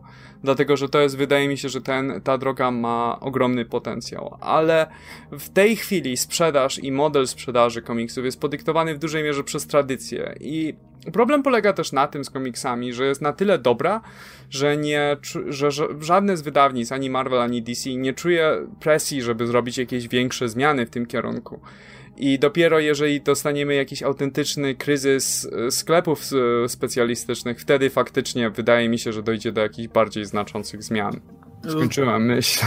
Nie, no to znaczy, wydaje mi się, że też dobrze Marvel zrobił z wyborem serii, bo też te serie typu Jessica Jones, czy, czy, czy kojarzące się z serialami właśnie na Netflixie, no to są takie rzeczy, po które mogą sięgnąć ludzie właśnie, którzy normalnie aż tak komiksy nie czytają, ale i, i, wydaje mi się, że chodzi o dotarcie przede wszystkim do tych osób, bo te osoby, które tam od 10 lat, czy 20, czy 30 nawet, chodzą do tych sklepów specjalistycznych, które tam upadają po drodze przy okazji też, e, no to będą dalej chodzić, nie, nie przekonasz ich, ej, czytaj cyfrowo, bo, bo, no, mm -hmm. no, mhm. nie, no siła tradycji, nie, siła przyzwyczajenia też, myślę, że mm -hmm. też tego typu osoby jednak wrosły, jednak społeczność pewną, która się pewnie wokół tak. tych sklepów utworzyła, e, więc nie dziwię się, że takie osoby będą trudne do przekonania i, i no, raczej to będzie niemożliwe, prędzej myślę, że w ogóle się odwrócą i, i zajmą się czymś innym niż będą chcieli się, wiesz, e, brać za cyfrowe komiksy, czy za jakikolwiek inny model dystrybucji, ale właśnie chodzi, chodzi o to, żeby budować już jakby nową grupę fanów, ludzi, którzy będą być może w przyszłości stanowili o sile rynku komiksowego, mm, bo, bo, no bo w tym momencie właśnie jest, jest problem z dotarciem do nowych ludzi, nie? I e, wydaje mi się, że tego typu inicjatywy jednak e, pozwalają no, zgarnąć jak najwięcej nowych osób, takich, dla których kupno tych cyfrowych komiksów będzie wygodne po prostu, nie? Jakby mhm. to się nie będzie wiązać z jakimś zaangażowaniem, z jakimś wysiłkiem, a jednak pójście do sklepu specjalistycznego, wybranie tego komiksu, coś co dla fana komiksu jest czymś normalnym, jest w zasadzie rytuałem cotygodniowym, no to, to, to, już urasta do rangi problemu, nie? I tego, że no, trzeba się przemóc i tak dalej. Plus właśnie to, że, że, że one od razu potem lądują jako trady w księgarniach, co też jest dużo łatwiejszym wyborem dla, dla tego typu osób. Muszę zaznaczyć, że jak mówiłem o sprzedaży komiksów cyfrowych, ta liczba 90 milionów, ona nie dotyczy subskrypcji, czyli takich jak Marvel Unlimited. I wydaje mi się, że ten model taki Netflixowy też może być przyszłością dla komiksów, ze względu na to, że jak gdyby sprzedaż indywidualnych zeszytów komiksowych w formie cyfrowej ma pewne mocne wady. Polega to na tym, że one kosztują tyle, co normalny zeszyt papierowy, a przy tym jest kompletnie bezwartościowy. Jak gdyby, kiedy dostajesz fizyczny komiks, zawsze możesz go sprzedać, zawsze możesz go trzymać u siebie i jeżeli to jest jedynka, może się okazać, że zwrócą ci się te pieniądze całkiem ładnie. Dlatego do tej pory ludzie często kupują po kilka, kilka egzemplarzy. Natomiast zeszyt cyfrowy to jest tak naprawdę wypożyczenie w nieskończoność i teoretycznie jakby na przykład Comixology padło, to wszystkie komiksy, które mam tam wykupione, to by padły razem z serwerem i już bym nie miał żadnych szans na odzyskanie ich, szczególnie, że nie można ich ściągać jak gdyby w takim formacie, który mógłbym prze, przekleić sobie gdzieś na dysku, czy, czy zbackupować w jakikolwiek sposób. Więc, wyda więc wydaje mi się, że subskrypcje cyfrowe też mogą być odpowiedzią na wiele problemów związanych z rynkiem cyfrowym. To jest też model, który jest właśnie o jeden krok przed subskrypcją, tak mi się wydaje, bo to jest dokładnie jakby testowanie Netflixowych metod. Na razie jeszcze jakby te komiksy nie mają abonamentu, dalej musisz je nabyć e, pojedynczo, no podwójnie, że tak powiem. Ale jakby sama ta idea tego, że przez 3 miesiące robimy serię, szybko ją wypuszczamy, to jest właściwie to samo co dwutygodnik, no bo dostajemy co miesiąc dwa zeszyty. E, a potem robimy dłuższą przerwę. Wydaje mi się, że to ja bym, to było moim marzeniem oczywiście, żeby to urosło właśnie do miany takiego komiksowego Netflixa, gdzie w końcu mielibyśmy tak dużą ilość kontentu plus Marvel Unlimited, już nie mówiąc o tym, można było do tego dołączyć, że zamiast właśnie czekać i co, co tydzień sobie zaglądać, o środa, no to mamy nowe komiksy, bardziej byłoby to na zasadzie wydarzenia, bo o, właśnie trafił nowy sezon Jessica Jones na naszą nową platformę komiksową. I po prostu dostajemy całą, całe te sześć zeszytów powiedzmy, o, właśnie trafił nowy sezon Batmana i po prostu odpalamy i sobie czytamy w takiej w takich dawkach, jak nas to interesuje, dokładnie tak jak jest na Netflixie. Bo mówiliśmy już kiedyś o tym, że fajnie byłoby jakby na Marvel Unlimited można było płacić na przykład wyższy abonament i co tydzień dostawać nowości, ale wydaje mi się, że taka forma mogłaby być korzystniejsza nawet dla obu stron, zarówno dla nas, jak i dla sprzedawców, bo wtedy mogliby się łatwiej reklamować E, platformą. Ej, chcesz, na, zobacz, najnowszy Batman tutaj będzie się z Bane'em znowu po ryjach bił, dostaniesz cały sezon tego, może zasubskrybujesz naszą platformę, jakby konkretne historie, tak jak Netflix promuje konkretny serial, wiecie, wychodzi nowy odcinek, sezon, nie wiem, Orange is New Black i lecą wszędzie plakaty, w ten sam sposób można łatwiej reklamować taką platformę zobacz, dostaniesz najnowszy sezon właśnie Supermana, czy coś takiego, więc a nam się lepiej konsumuje, szczerze mówiąc, content. Społeczeństwo bardzo przesunęło się z y, tych czekania co tydzień na mhm. kolejny odcinek w stronę binge-watchowania, dlatego też wiele osób nawet mhm. seriale, które i tak wychodzą co tydzień, czeka sobie na koniec sezonu, żeby we własnym tempie je konsumować. Ale ile razy tutaj nawet na łamach Comics Weekly mówiliśmy o tym, o poczekam aż będzie więcej zeszytów i przeczytam wszystkie naraz. Jak gdyby po prostu to jest, to bywa wygodne wielu historiach. E, ja chciałem to jeszcze dodać do tego, co mówiłem wcześniej, bo tutaj Aquas na czacie mi przypomniał o tej sytuacji. E, o ile to nie jest super bohaterskie, to jak gdyby dobrze ilustruje, jak Comixology i sprzedaż komiksów cyfrowych, indywidualnych zeszytów może być nie najlepsza. Była niedawno dosyć przykra sytuacja z komiksami z Soniciem. Archie Comics przez dłuższy czas wydawał e, licencjonowane komiksy z Soniciem. I no ich deal się z Segą skończył komiksy przeszły do IDW i wszystkie, wszystkie komiksy, które były, które jeżeli miałeś wykupione w Comixology, to już straciłeś do nich prawa, po prostu zniknęły, wyparowały jak, jakby ich nigdy nie było. Więc to jest, to, to, to jest taka przykra sytuacja i takie ryzyko związane jak gdyby z Comixology, które Wydaje mi się, że ten model sprzedaży cyfrowej e, nie jest najlepszy. Natomiast subskrypcje to jest, wiesz, że po prostu płacisz na miesiąc określoną kwotę i masz dostęp do komiksów. To jest, wydaje mi się, coś dużo lepszego i dużo bardziej przyszłościowego. No też dla twórców to otworzy, e, myślę, sporo dróg, bo zmieni się ten priorytet, tak samo jak teraz jest z Netflixem czy z innymi usługami subskrypcji kontentu, gdzie mm, no, tym platformom nie zależy na tym, żeby sprzedać konkretną rzecz, tylko żeby mieć dużą ofertę. Więc Marvelowi będzie zależało nie tylko na tym, żeby sprzedać Spidermana i Avengers, ale żeby mieć też Moon Knighta i nie wiem, jakieś takie mniejsze tytuły dla osób, które dla takich tytułów będą to subskrybowały, nie?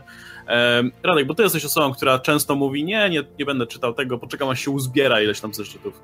E, jak ci się podoba ogólnie ten krok, który powiedzmy Marvel wykonał i czy widziałbyś, żeby to, sytuację, w której to by poszło dalej i faktycznie by na przykład wypuszczali cały run nagle i możesz na przykład kupić na, na, naraz cały run, nawet jeśli nie będziemy mówić o subskrypcjach, no to nie wiem, no szkoda, bo teraz, nie wiem, dostajemy informację, Max Bemis pisze mu Knighta, e, wychodzi od razu na przykład 12 zeszytów e, i płacisz za to, za cały pakiet, powiedzmy tyle, ile, nie wiem, by tam kosztowało, może 12 to jest sporo, ale powiedzmy za 6 e, i płacisz, powiedzmy, za cały pakiet, no i masz całą historię z głowy, nie, i możesz, powiedzmy, czekać na, nie wiem, drugą, drugi tom, czy coś mm. takiego, albo w ogóle na jakąś inną serię.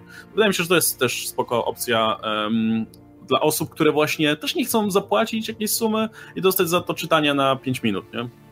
Znaczy chciałbym tak, bo kurczę i tak, tak już teraz jestem, nie wiem, może ten wiek, że po prostu wolę mieć tą całą historię, już nie potrafię, nie wiem, straciłem jakąś umiejętność śledzenia tylu komiksów, z, wiesz, z miesiąca na miesiąc, szczególnie, wiesz, jak miałem jeszcze ten moment, kiedy, kiedy naprawdę była taka straszna posłucha w Marvelu i w DC, nie? Teraz w DC nie mam tego problemu, bo to jest dalej posłuchanie, ale jak w Marvelu było, wiesz, że, że na, ale ale nie, ale jak był ten moment, że naprawdę Marvelu nie było czego czytać, nie? To spoko, ale teraz jak masz właśnie Rosenberga, masz Catesa, który pisze wszystko, masz Thompson, masz tych wszystkich, wiesz, Zdarskiego, całą tą grupę, która no napieprza dużo i napieprza wszystkiego, wszystko, co ma naprawdę jakość konkretną, nie?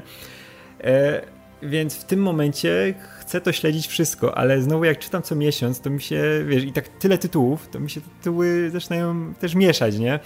Wiesz, tutaj, tutaj jeden zeszyt, tutaj ten, później zapominam, co było w tym zeszycie, zapomnę, nie pamiętam, czy przeczytałem na przykład jakiś zeszyt między, bo wiesz, jak to jest z czasem, nie? Żeby przysiąść i co miesiąc czytać te zeszyty po kolei, to często jakiś zeszyt zapomnisz, a jak właśnie sobie odkładam tak ładnie, wiesz, że czekam i przeczytam tę całą historię, sprawdzę sobie, co właśnie miało być w tej historii, nie? Albo biorę od razu trade'a, no i, i, to jest wygodne strasznie i, i kurczę, cieszy mnie w jaką to stronę idzie. Szczególnie teraz wystarczy zobaczyć na to, jak u nas Outcast jest wydany tego Kirkmana, nie? Który u nas wyszedł od razu w tradzie, nie? Przeczytałem sobie fajnie, wiesz, jakbym miał to, nie wyobrażam sobie tego czytać, wiesz, miesiąc w miesiąc, szczególnie z tempem Kirkmana, który czasami, wiesz, znaczy, wiesz, jakiś miał tam rysowników albo, no, znaczy nie Kirkmana, to akurat przykład Kirkmana, ale jak Millar na przykład pisze, Mark Millar, nie? Że wiesz, napiszę jeden zeszyt, następny napiszę po pół roku, nie? I, I, już jestem zgubiony. A tutaj, wiesz, dostałem całego odcasta i teraz widzę, że w Ameryce wypuszczają to miesiąc miesiąc, nie? Znaczy, no, zaczęli wypuszczać jako zeszyty. No i kurczę, to ta forma, że dostaję od razu całego trade'a jest dla mnie no, dużo wygodniejsza i, i no i, i, cieszę się, że to idzie w taką stronę. Będę miał łatwiej, żeby sobie to, wiesz, dzielić, nie? Nie będę, nie będę już miał takiego bajzu z tym wszystkim, co chcę przeczytać, nie? Bo teraz też na przykład, jak mi mówicie, że przeczytaj tego, e, jak to, Mr. and e, Mrs. X, nie? Ja mówię, Matko Boska, ale coś tam miałem jeszcze wcześniej przeczytać. Oni gdzieś tam, gdzieś tam był jeszcze ślub, nie? I jakbym to dostał wszystko w jednym miejscu, to było, o, mm, jest super, bym powiedział. A tak, ee, nie przeczytałem jeszcze, nie? No. Ale przykład tego outcasta pokazuje, że to jeszcze jest daleka droga, nie? Jeśli specjalnie... No to wiesz, wyda, wyda, ale wiesz, w ogóle to jest wydarzenie wielkie, nie? Że tu jest już cały trade, nie? W Europie i ten śmiga, a tam w zeszytach. I o matko, jak to Europejczycy, no... nie no wiesz, masz gotowy komiks, który spokojnie mógłby ruszyć do, do tak, sklepów, tak, do księgarni tak. i tak dalej, no ale nie, bo lepiej się sprzeda, jak będzie wychodził po zeszyciku, e, tak, jak, tak jak, wiesz, po Bożemu u nich. Mhm. E, I to, to jednak pokazuje, że kurczę, no e, to ciężko będzie zmienić przyzwyczajenia mimo wszystko, nie? No, Wydaje mi się, że właśnie... tak się lepiej tak, sprzedaje. wiesz, ale jeszcze, jeszcze też, też trzeba pamiętać, że są te alternatywne okładki, zalew tego i, i to też, wiesz, zarabiają na tym. Tak jak teraz na przykład wyszedł pierwszy numer James Bond Origins, nie? To, to, to Dynamite wydaje te wszystkie komiksy o Bondzie i niby wiesz, komiks no, no, nawet, jest, nawet jest Bond, ale to jest dalej niszowa rzecz, którą, którą mało kto czyta, nie? bo to też Dynamite te rzeczy to są dla konkretnej grupy osób, ale to też chyba wyszł, wyszedł pierwszy numer i ma 12 okładek jakoś, nie? No i wiesz, że oni na tym e, łupią, główna ta kasa, która z tego komiksu pójdzie, to jest właśnie z tych, z tych alternatywnych rzeczy, nie? Że ktoś tam sobie kolekcjonuje i ten, a nie jak ktoś kupi trade'a gotowego, no to to już dla nich dużo mniejszy zysk, nie? Więc ja czuję, czemu Amerykanie się tak wiesz, mocno trzymają tych fizycznych wersji, tych, tych, tych, tych które, no, które dają im pole do manewru, żeby, żeby na tym zarabiać, nie? Cały czas. czas. Ale dlatego też tak ważne jest to, żeby właśnie cały czas yy, trzeba tak bardzo propsować wszystkie wydawnictwa, które próbują.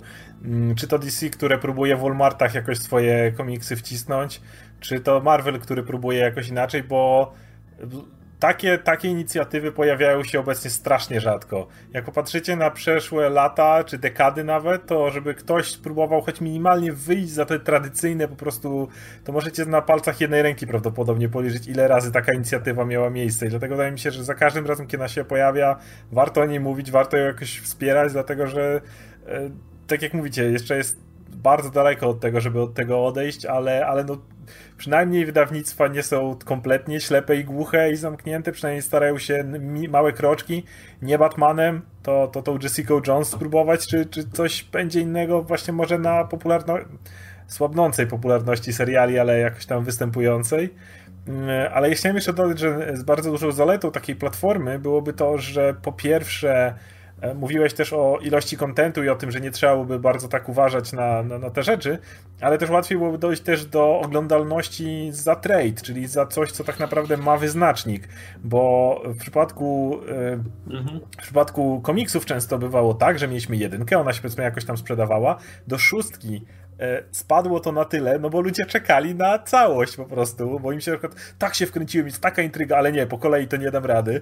I ludzie sobie czekali na całość i na etapie już szóstego zeszytu seria dawno już była decyzja o cancelu e, i potem nagle okazywało się, że w tradeach ona się nieźle sprzedawała. Chyba najlepszym przykładem, że to nie był cancel, to była teoretycznie zamknięta historia, ale no tak było z Visionem Toma Kinga, który e, nie wiem, być może Tom King miał pomysł na to, jak to dalej pisać, ciężko mi powiedzieć, ale w każdym razie zamknęła się na 12 zeszytach, a potem to jeszcze robili jakiś director's cut i, i cholera wie co jeszcze, żeby tylko dodać, no bo okazało się, że hmm. ludzie są zainteresowani całkowitą historią naraz i chcą ją kupować w dużych ilościach nawet już po, po zamknięciu i na takim Netflixie komiksowym byłoby to dosyć dobrze widać, wychodzi taki trade i powiedzmy miesiąc później wiemy od razu jak, y, jaka była jakaś jego, tak jak jest oglądalność danych sezonów, czasami Netflix podaje y, i masz to. A druga rzecz, która była bardzo przydatna w tego typu, to oczywiście opinie, które no, jak trudno dzisiaj znaleźć jakikolwiek, czy agregator, czy chociaż kilku różnych recenzentów komiksowych poszukać, którzy akurat by omawiali rzeczy, które cię interesują. Często jest tak, że jest, znalazłem recenzenta komiksowego i, on, i e, tak się składa, że czyta jeden z sześciu zeszytów, które ja chcę czytać na przykład, nie? Albo interesuje mnie ten zeszyt, a on o nim nie, oma, nie omawia go, bo jest po prostu ich za dużo. W momencie, kiedy mielibyśmy coś takiego, łatwo bardzo dojść do, e, do opinii na temat kolejnego sezonu, mm -hmm. powiedzmy, komiksu, co znowu ułatwiłoby bezpośredni komunikat między klientami i mogłoby też jakoś kształtować rynek, czego bardzo brakuje. Więc mówię, ja widzę same plusy właściwie. Ja chcę jeszcze powiedzieć, że wydaje mi się, że jednym z wyzwań dla rynku komiksowego, czy jedną z przeszkód, e, będzie ta troszeczkę kultura komiksowa, czy kultura czytelników. E, chodzi mi o takich ludzi, którzy już czytają od naprawdę dawna dlatego że no ilekroć się pojawia jakaś nowa forma dystrybucji, to zawsze przynajmniej ja spotykałem się z zalewem po prostu negatywnych głosów na ten temat. Jak na przykład ten projekt DC, żeby sprzedawać komiksy w Walmartie. To nie są dokładnie te same komiksy, które sprzedają w sklepach specjalistycznych e, czy cyfrowo, to są specjalne wydania tylko i wyłącznie ekskluzywne dla Walmartu. Takie małe antologie stustronicowe, które zawierają jakby najlepsze historie z danego miesiąca czy coś takiego. I wiesz, i widziałem zalew wręcz negatywnych komentarzy, wiesz, no bo Walmart to, taka jak dla nas Biedronka. Wiesz, że, wiesz, że to jest, wiesz, że to nie e, komiksy z Biedronki. Tak samo słyszałem wielokrotnie od ludzi, wiesz, czytających tradycyjne papierowe komiksy, w czym oczywiście nie ma nic złego, e, głosy, że wiesz, że o cyfrowe to jest gówno, bo to, bo to nie ma zapachu papieru, czy czegoś w tym stylu. I jak gdyby, wiesz, nikt nie zabiera ci twoich papierowych komiksów, to jest po prostu inna opcja, która jest dostępna i z której możesz skorzystać lub nie.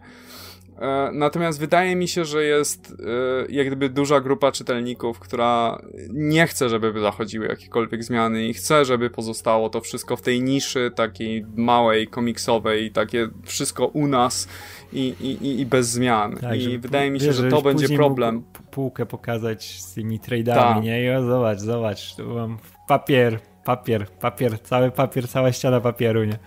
Jeśli chodzi o filmy i e, seriale przede wszystkim, no przecież jest świetny system, który działa i kolekcjonerzy na tym nie tracą, bo masz Netflixa i masz e, no. inne platformy, gdzie możesz sobie binge-watchować to cyfrowo, ale przecież są tak piękne, ekskluzywne wydania całych sezonów na Blu-rayach, masy seriali, że możesz mm, kupić tak. i wyglądają ci ślicznie. Bo ja, ja to rozumiem. Ja sam mam za sobą kolekcję komiksów i lubię sobie też mhm. czasem postawić jakiś komiks na półce, fajnie wygląda i, i, i mogę, wiecie, otworzyć go, powąchać i w ogóle jest fajnie. Ale z drugiej strony. Monitor na nim postawić. Monitor na nim postawić, to też, to też działa.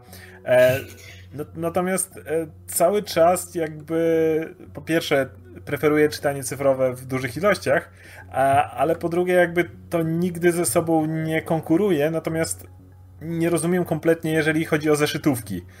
Bo jakby cała idea jest taka, że wycin- tego wszystkiego miała być taka, że wycinamy zeszytówki, robimy sezonowo komiksy na jakąś platformę, a potem wydajemy je w tradeach, które można sobie ładnie ustawiać i, i tak jak, dokładnie tak jak jest z serialami, no dokładnie tak jak jest z serialami, czyli mamy je tutaj i mamy potem wydania Blu-ray. Więc o tyle, co jestem w stanie sympatyzować z osobami, które chcą, y, ten, powiedziały, że muszą mieć papier w trade'ach, o tyle nie jestem w stanie kompletnie w jakiejkolwiek empatii mieć do osób, które mówią, że muszą czytać zeszytowo, bo ja tego kompletnie hmm. nie łapię. Jakby to jest. Hmm. No tak, wiesz, ale w ogóle to jest, to jest taka nie, niepotrzebna walka zupełnie, bo ja nie, nie wiem, czym oni walczą, nie? Że mówią, że wiesz, że to jest złe cyfrowe, bo nie papier nie pachnie, ale, ale to tak samo jak masz, wiesz, e, jak Spotify wchodził, nie? Że wiesz, masz, masz Spotify, płacisz sobie abonament, masz muzykę jaką chcesz, nie? Ale no płyty dalej są w sklepach, nie? Możesz sobie zbierać tę dyskografię i nic, wiesz, nagle nie padło, wiesz, coś czegoś nie zjadło, nie? Wiesz, kto, kto, kto, kto chce mieć wygodę w domu i ten, to sobie ma Spotify, a kto chce zbierać, to ładnie sobie, wiesz, kolekcjonować, to, to kupuje płytę, nie? No i tak za, ja za to i za to płacisz. Coś Mhm, mów, mów. Ja chcę powiedzieć jeszcze o zeszytówkach, jak jeśli chodzi o osobiste preferencje i tak dalej, bo tutaj Oskar powiedział, że nie wyobraża sobie kupowania w zeszytówkach. Ja sobie jak najbardziej wyobrażam. Są pewne e, propsy korzystania z zeszytówki, e, tylko że ja nie rozumiem do końca kolekcjonowania zeszytówek. Jak gdyby ja, dla mnie zeszytówka to jest taki komiks, który wiesz, mogę zgiąć na wszystkie strony, mogę sobie po prostu założyć stronę. Waży to to tyle co nic, więc mnie ręka nigdy nie boli od tego, więc widzę pewne zalety z czytania w zeszytówkach. Po prostu strasznie dziwi mnie ta kultura. Nie, nie mam nic przeciwko, po prostu to jest dla mnie dziwne, chciałbym zaznaczyć. E, wiesz, pakowania zeszytów foliki, czytania ich, wiesz, bardzo ostrożnie, zawsze y, skrupulatnie wkładanie tekturki do środka, żeby nie wygięło. Ale, ale wszystko, co, na pewno. wszystko jak czytasz zeszytami, jakby wszystkie te rzeczy możesz jakby zastąpić czytaniem. Możesz mieć iPada, możesz mieć telefon czy cokolwiek i przeczytać tą zeszytówkę. Także, bo chodzi mi o to właśnie o ten element kolekcjonerski, ten element obcowania mm -hmm. z mhm. materiałem, że tak powiem. I tak jak mówię, w przypadku trade'ów, które są często ładnie wydane, w twardych oprawach, mają jakieś specjalne wydania, no tak samo jak jest z kolekcjami Blu-ray czy coś takiego, które sam ten, wiecie, ta, ta ceremonia wyjęcia nowej płytki, wsadzenia jej do odtwarzacza z tymi wszystkimi mhm. dodatkami mm. e, i tak dalej, to jest fajne, to jest naprawdę super, ale po prostu, tak jak mówisz, zeszytówka to jest przede wszystkim wziąć, przeczytać i nara. Tyle. Ja wiesz, w, tym momencie, jakby, tak jak... w tym momencie jakby cyfra pokonuje to pod każdym względem i tutaj nie ma absolutnie... Nie, no wiesz, to jest to jest jak z, nie wiem, z czasopismami, no. To jest tak, że nie wyrzucisz tego od razu, ale tak leży, składujesz, nie? I tak, i tak nie wiadomo, co z tym zrobić. No, wyrzucić to też głupio, ale to, to leży, to nawet nie wygląda dobrze i zajmuje, zajmuje wiesz, tak. przestrzeń jak jeszcze masz takie rzeczy jak właśnie blanki na przykład, czy, czy coś w tym stylu, nie? Albo naprawdę jakieś e, covery specjalne, które no, no cieszą oko po prostu, nie? Albo możesz coś z tym zrobić fajnego, coś unikalnego, no, no jak blanki. Ale w, naprawdę do zeszytówek się strasznie zraziłem, bo zresztą blanki mają jeszcze tę lepszą kładkę, jest sztywną, to może jakoś ładnie składować i nic się z tym nie stanie, ale jak masz te normalne, które są jak, no, jak papier toaletowy prawie, że wiesz, latają się na wszystkie strony, no to, to się zrazi. Szczególnie, że ja się zraziłem bardzo w momencie, kiedy próbowałem kiedyś w jakiejś zeszytówce znaleźć ale nie umiałem, bo były same reklamy, nie? Więc próbowałem tam, no znaczy, wydaje mi się, że akurat w przypadku mm, przejścia z zeszytówek na jakieś na czytanie cyfrowe, w sensie kiedy chcesz faktycznie czytać komiksy regularnie, a zgodziłbym się nawet z argumentem, że niektóre komiksy dobrze wypadają jako coś, co wychodzi w krótkich odstępach czasu. Ja jestem ogólnie za tym, żeby właśnie większość komiksów jednak wychodziła jako pełna historia, może nie pełna, ale właśnie jako tomowo powiedzmy. Nie? Sześć zeszytów tak. Rzucamy, rzucamy, tak, rzucamy jeden story arc i z głowy, ale jest, wyobrażam sobie argument, że są historie, które lepiej się czyta, wiesz, dwa tygodnie tygodnie, po dwa, dwa co, co, dwa tygodnie najlepiej, bo miesiąc to jest trochę długo, zapominasz co się działo, ale co dwa tygodnie jest super. Tego Spidermanem się dobrze czyta, jako telenowela, która wychodzi co dwa tygodnie. Natomiast no, tutaj problemem jest jednak cały czas, w dużej mierze myślę dla wielu osób, jeszcze ten technologiczny aspekt, nie? To, że jednak no, możesz, jeśli chodzi o muzykę, no to wiesz, słuchać i możesz wszędzie w zasadzie, mm -hmm. na telefonie. Na komiksy nie będziesz czytał na telefonie, bo to jest niewygodne. Musisz mieć tablet. Co prawda ostatnio tablety trochę wróciły do łask w związku z tym, że przestały być dużymi telefonami, a zaczęły być po prostu mniejszymi komputerami. E, I, maso, i wiesz, dzięki sukcesowi tych Surface'ów i tak dalej, tablety trochę wróciły, więc więc, więc jest, są widoki jeszcze na to, nie? że po prostu ludzie będą sobie odłączać laptopa, brać ten monitor i czytać tak. Ale, ale to jest, myślę, spory, spory problem jednak, nie? Przy czytaniu cyfrowych, tym, że jednak potrzebujesz mieć specjalny sprzęt do czytania tych komiksów, nie?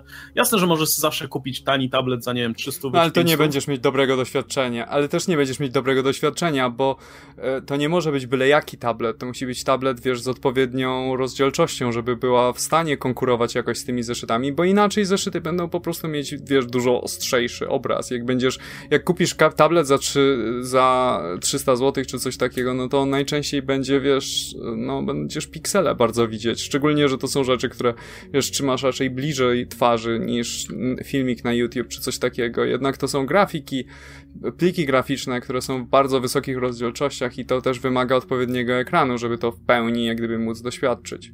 E, czy, bo mówiliśmy o inicjatywie Marvela, Adam, czy y, DC ma, y, robi coś w kierunku jakby zmiany modelu dystrybucji? Bo wydaje mi się, że też fajnym ruchem są te ich imprinty, które robią, nie? To, że na przykład w ramach DC Black, o którym wspominaliście, mm -hmm. e, będą wypuszczać po prostu tom, Black Label, będą po prostu wypuszczać tomy gotowe już do czytania, nie? Bo to też w kontekście zachęcania ludzi ogólnie do czytania komiksów, do zdobywania nowych czytelników, masa jednak ludzi ma takie przyzwyczajenie, że traktuje komiksy jako książki, tylko że z obrazkami, na zasadzie, że kupujesz komiks i masz faktycznie dużo treści do czytania um, i to, że to już jest w miarę zamknięte, a nie tak jak to, komiksy są wydawane jak właśnie seriale, nie? Niekończące się w zasadzie. Um, his, z historią, która ma ciągnąć się przez ileś tam czasu, nie ma być zamknięta w jednym tomie. E, a tutaj jednak będzie takie przeświadczenie, że jednak dostajesz ten komiks, który przeczytasz i, i jakby ci to wystarczy, nie?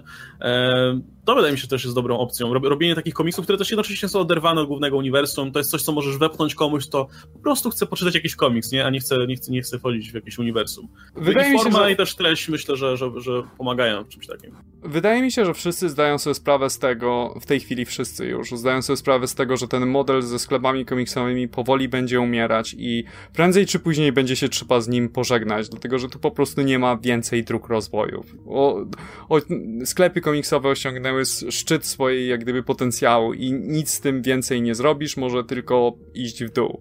E, I wydaje mi się, że krok jest bardziej w prze- przygotowywanie jest rynku pod przeniesienie jak gdyby całej sprzedaży komiksu na księgarnię, po prostu zwykłe i ewentualnie powrót do kiosków być może, niż kontynuowanie dalej tego samego modelu. I, wy- i wydaje mi się, że wiesz, no jeśli chodzi o nowych czytelników, no to komiksy, to oni zdecydowanie dużo bardziej wolą czytać w trade'ach niż w zeszytach. Zeszyty są mylące, musisz śledzić je od dłuższego czasu, yy, ciężko się zdecydować i często możesz trafić na sam środek historii.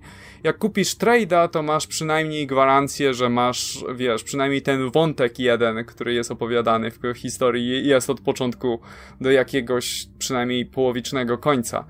E, I wydaje mi się, że jak gdyby w tej chwili te Black Label i wszystkie te imprinty i tak dalej, to, to jest przygotowywanie rynku i przygotowywanie całej swojej linii wydawniczej pod e, przejście po prostu normalne do księgarni w, w perspektywie kilku, nawet do dziesięciu lat.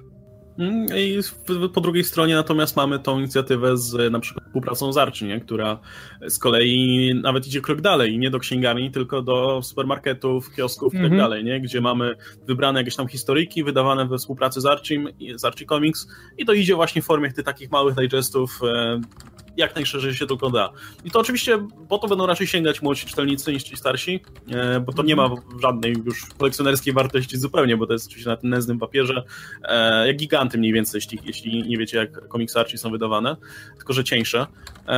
Ale już dla dzieciaków to, to myślę jest dobra opcja, jeśli wiesz, robiąc zakupy z mamą, mogą sięgnąć po Spidermana z półki nie? I, i go zabrać ze sobą do domu.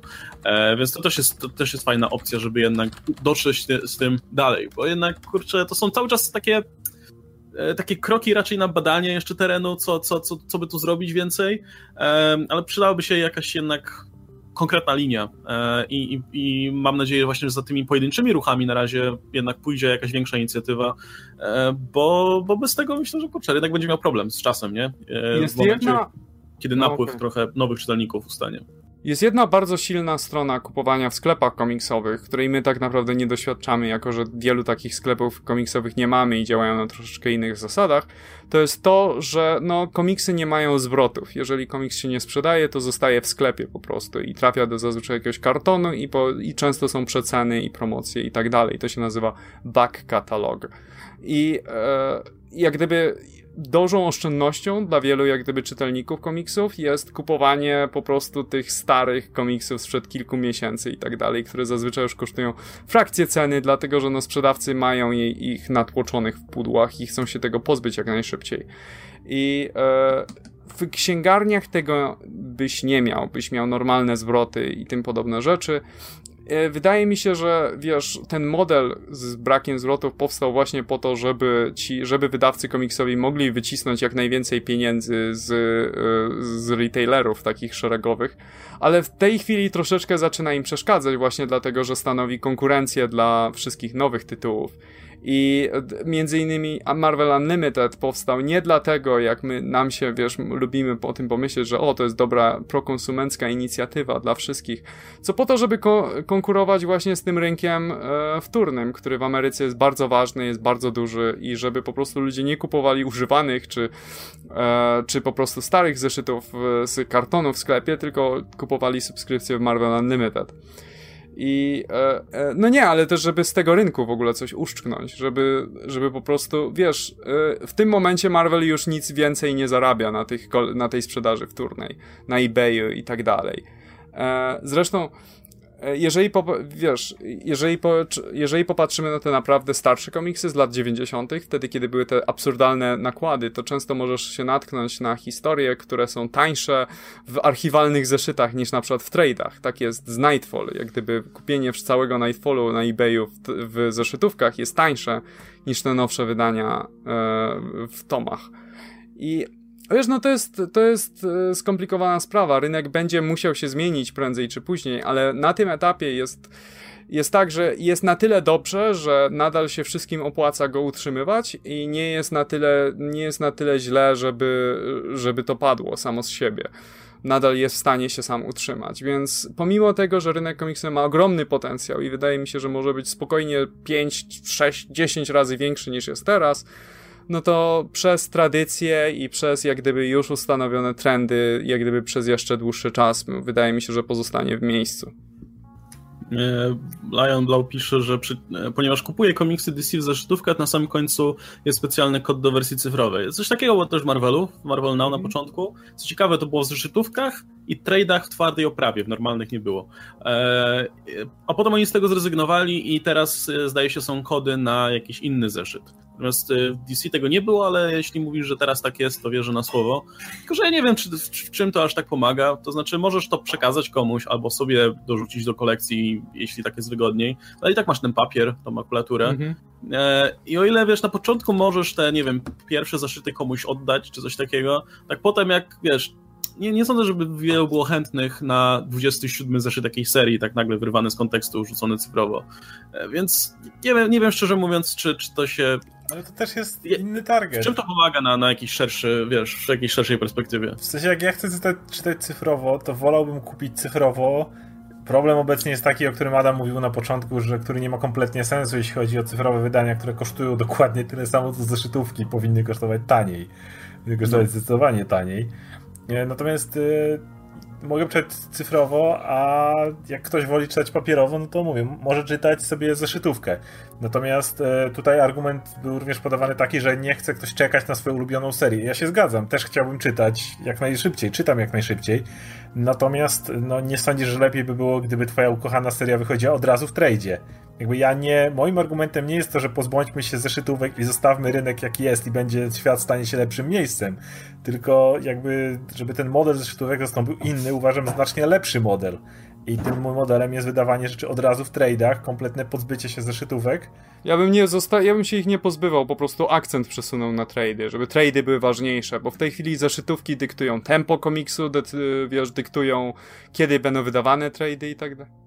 Tak, trade by wychodził od razu, a zeszytówki by były osobno sprzedawane, jak ktoś woli tę formę. Po prostu wybrać serie, które by wychodziły od razu w trade'ach, a część tak. zostawić w zeszytach. No nie możesz wydać jednocześnie chyba wiesz, zeszytówek, a no jednocześnie nie, musiałbyś, trade'ów. Musiałbyś to wydawać bo... w jakimś, jakichś cyklach oczywiście, ale chyba, że miałbyś takiego Netflixa, ale jakby po prostu dużo lepsze byłoby cały czas z mojej perspektywy i to, o czym Radek mówił, gdybym w dniu, w którym pojawia się pierwszy zeszyt, pojawiał się tak naprawdę cały trade, choćby były większe przerwy między potem sezonami właśnie, między kolejnymi seriami, no bo żaden scenarzysta nie dałby rady, ani tym bardziej rysownicy nawalać w takim, takim tempie, chyba, że Greg Land, e, no ale po, poza tym to, to, to musiałbyś tak robić i wtedy oczywiście, jeżeli pierwszego dnia od razu stawą cały trade, to uważam, że no jakby to ten argument, że chcę od razu mieć serię, no tak, tylko ja wtedy zawsze kupiłbym od razu cały trade, a nie wszystkie sześć zeszytów po kolei.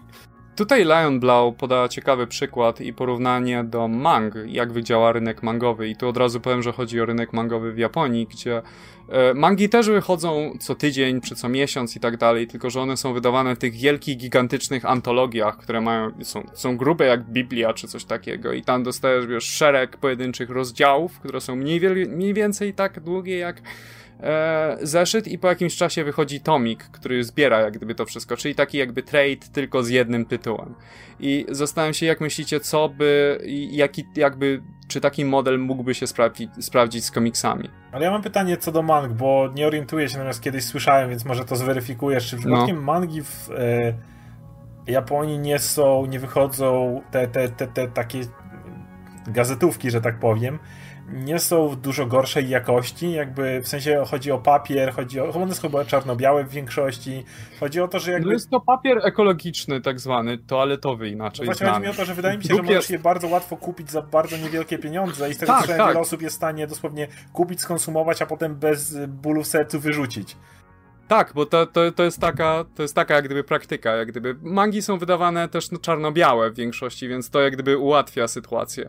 W tym momencie e... jakby to nie, to jest jednak trochę inna rozmowa niż kiedy tro, trochę więcej życzą sobie za zeszyt, pokolorowany, właśnie trochę no, lepszy papier i tak dalej, kiedy gazetówka no, mogłaby być takiego... dosłownie takim, no przeczytałem, zapoznałem się z treścią, ale masz coś takiego jak papier offsetowy, spokojnie wiele, wiele starszych tradeów jest wydawanych na takim bardzo starym, na takim, na takim dużo tańszym papierze i tańszą farbą, którą wiesz, jak dotkniesz, to ci może zostać na palcu.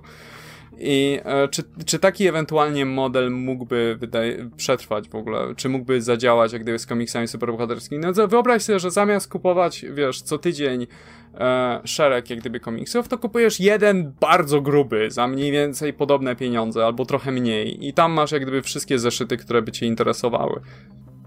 To nie byłby trade, tylko rozumiem zebranie... Antologię. Jeden, Antologię. Antologię, jeden zeszytek. Przegląd. No, E, nie wiem, w Polsce przez jakiś czas były wydawane taka seria, która się nazywa Manga Mix, zdaje się, Waneko to wydawało i to było na podobnej zasadzie, że po prostu jak gdyby pojedyncze chaptery, rozdziały mang były wydawane w tym, w tym, jako całość, jako antologia. I tam miałeś szereg różnych serii. Myślę, że by to nie mm, przeszło na zachodzie. W sensie to, to by była na tyle duża rewolucja, że byłby problem, żeby to sprzedać jednak. Jednak tutaj mm, łatwiej, znaczy, myślę, że łatwiej by było przejść na jakiś taki bardziej właściwy mm, zachodniemu modelowi system niż niż wiesz, niż coś takiego, czego w zasadzie no, nie, do tej pory w żadnej formie nie, nie było widać. Nie? No ale troszeczkę ten, Walmart, ten Walmartowy jest trochę tak działa, czyli że 100 stron to jest kojarzone z y, darmowymi jednak produktami. Zwróćcie uwagę, że większość tego typu antologii, nawet w Polsce mieliśmy niedawno Egmont z okazji ostatniego Pyrkonu, tak, rozdawali antologię, dosł dosłownie mieliśmy pierwsze zeszyty wszystkich ich Vertigo, ale przecież czym jest Free Comic Book Day, jeżeli nie często dostajemy dosłownie zlepki czasami tych mm, tych pojedynczych, mamy komiks i tam jest powiedzmy jeden ten mini zeszyt Spidermana, jeden zeszyt czegoś tam, jeden zeszyt czegoś tam. Na zachodzie tego typu rzeczy są kojarzone jednak z darmowymi próbkami na zasadzie e, masz i przeczytaj to, a potem może któryś z tych komiksów ci się spodoba. Zresztą DC porobiło też podobnie, e, więc ciężko byłoby nagle kazać zachodniemu e, czytelnikowi, klientowi za to płacić i powiedzieć kupuj jeszcze to co tydzień ten taki zbiór. Nie, no wiadomo, że od razu by się nie przyjęło, ale jako, czy jako eksperyment myślicie, że to w dalszej jak gdyby, perspektywie mogłoby się przyjąć, bo to jest interesujący model faktycznie i pozwala jak gdyby dużo szybciej weryfikować, yy, bo często są też tam ankiety popularności, yy, duże, duże segmenty z listami od czytelników i tak dalej, więc yy, w ten sposób mogą, wiesz, wydając nadal za te same pieniądze antologie, wydawcy mogą łatwo sądować, czy, dane, e, czy dana historia się sprzeda, czy nie i ją szybciej też ucinać, bo po prostu jeżeli by jakaś historia się okazała niepopularna, to znika z Shonen Jumpa. Tutaj chyba ktoś pisał, że ta, tak też wygląda ta próbka w DC w Walmartie. Ona różni się tym, że jest powiedzmy Batman Hash cały i do tego kilka jedynek. Przynajmniej tak się z czata zorientowałem, że, mm -hmm. że, że, tak to wygląda. Czyli już próbują czegoś takiego, tylko trochę inaczej, żeby w środku był ten jeden trade, który, który trochę, że tak powiem, bardziej mówi, ej, masz tu jedną kompletną historię i kilka próbek. Ale znowu z mojej perspektywy to wygląda jakbyś po prostu kupował taniej historię, a te próbki to bardziej z mojego punktu widzenia wyglądają jak gratisy, które są na zasadzie, ej, to może kupisz jeszcze coś więcej, więc no, mówię, według mnie, zobaczymy jak to pójdzie, ale według mnie to, to, to by nie zadziałało. E, Piotr Rogowski pisze, czy to nie jest taki, e, ale czy to nie jest charakter komiksu, a wy proponujecie zamienić to w książki. E, nie, to znaczy, to, jakby to wydawanie co zeszycik, to jest głównie specyfika tego amerykańskiego komiksu, nie? I to, to, gdzie wydawanie komiksów jako tomu o większej objętości, to nie jest coś, co, co my nagle postulujemy jako wielką rewolucję. Jakby komiksy w tej formie się wydaje wszędzie na świecie, nie? W Europie się wydaje Było raczej w tomikach. Zresztą. W Europie się wydaje raczej w tomikach niż w zeszytach czy czymś w tym guście. To jest po prostu specyfika amerykańskiego komiksu, wydawanie go w zeszytach i to się wzięło stąd, że tam komiksy po prostu wyrosły z magazynów, gdzie na początku te komiksy pojawiały się normalnie w gazetach jako pojedyncze paski, później zaczęto robić kompilację tych pasków jako czasopisma i to tak jakby do dzisiaj ewoluowało do tej formy zeszytowej, którą my znamy. To nie, nie wpływa w żaden sposób na naturę komiksu, bo natura komiksu to jest sztuka sekwencyjna, prawda? Układanie obrazków w historię, a nie koniecznie grubość y, tego, czy, czy papier, na jakim to zostało wydane no, różnica między książkami a komiksami po prostu tkwi gdzie indziej niż w tym, czy jest wydawany, w, jak, w jakiej objętości jest wydawany, nie? E, Okej, okay, dobra, czy, czy coś jeszcze mam do dodania w tym temacie, e, jeśli o to chodzi? Bo jeśli nie, to myślę, że w pewnym sensie będziemy kontynuować myśl e, właśnie na MFKIG. Postaram się to nagrać, chociaż, w audio, bo tam myślę pomówimy sobie, jak to ma się do polskiego rynku, specyfiki naszego rynku, jak my kupujemy komiksy, jak my odbieramy komiksy, te amerykańskie właśnie, czy, czy są jakieś rzeczy, które można by jednak z tego rynku amerykańskiego przenieść do nas i odwrotnie i, i o tym sobie myślę będziemy gadać. 17.15 w sobotę, e, także zapraszamy. No i na sam koniec e, tipy, mm, bo, bo tak, wiem, że był, był, był super chat, E, który, którego ominąłem. Tam nie było co prawda pytania, ale wypadałoby by go i tak przeczytać. I teraz pod tym, ja w ogóle celowo na, nie, nie, nie, zakładałem nowego konta na Tip and Donations, tylko wrzuciłem pod, pod filmem linki do naszych, więc kto sobie życzy, może na taki link wysyłać. E, więc chłopaki, jak możecie, to sprawdźcie u siebie. Znaczy wiem, że Oskar miałby trudno, ale może na telefonie czy coś takiego mógłby zerknąć. Ja z góry mówię, że się w tej chwili do mojego nie dostanę, więc jak coś, to mogę, możemy się mówić na tipy na następne Comics Weekly. Jak ktoś mi coś wysłał, to dzięki i przepraszam, ale nie jestem w stanie w tej chwili się dostać. No to tak, dobra, to tak zrobimy po prostu. Oskar swoje TV przeczyta na, na, na, na następne Comics Weekly. Możemy zacząć wtedy od tego. E, natomiast ja może sprawdzę u siebie. E, więc tak, był, był super chat, mm, do którego zaraz się dokopię. W ogóle ostatnio Tip Donation zrobiła jakąś migrację wielki, e, wielką z swojego serwisu tak, ja właśnie, właśnie migruję na szybko. właśnie migruję w tym czasie. E, Okej, okay, dobra, ja się zalogowałem. Ale tak, był super chat od The Man, The Myth, The Legend. 3-4 zawsze mogą czytać z naszych ust. To jest, rozumiem, kwestia, która się zapętlała na początku. Rozumiem, że to już się stało memem. Trudno. Aż sobie chętnie sprawdzę na, na, na nagraniu potem, jak to wypadło. Jeśli słuchacie tego wersji audio, na szczęście oszczędziliśmy wam tych problemów. Będziecie mieli ładną ścieżkę. E, natomiast jeśli chodzi o tipy, które ja dostałem, a jest 7 września, więc są trzy. E, od Low, e, dzięki wielkie, na dobry początek nowego Comics Weekly. No, przydało się, biorąc pod uwagę problemy techniczne na samym początku. E, kolejny od Seba, od Seby. Moim zdaniem komiksy mogłyby być wydawane w sposób książkowy. Biorę do ręki jeden tytuł, czytam i mam całą historię, coś jak MCU, tylko sama historia może być dłuższa, dodatkowo lepsze cyfrowe. No to ktoś, ktoś jednak chce zamienić komiksy w książki.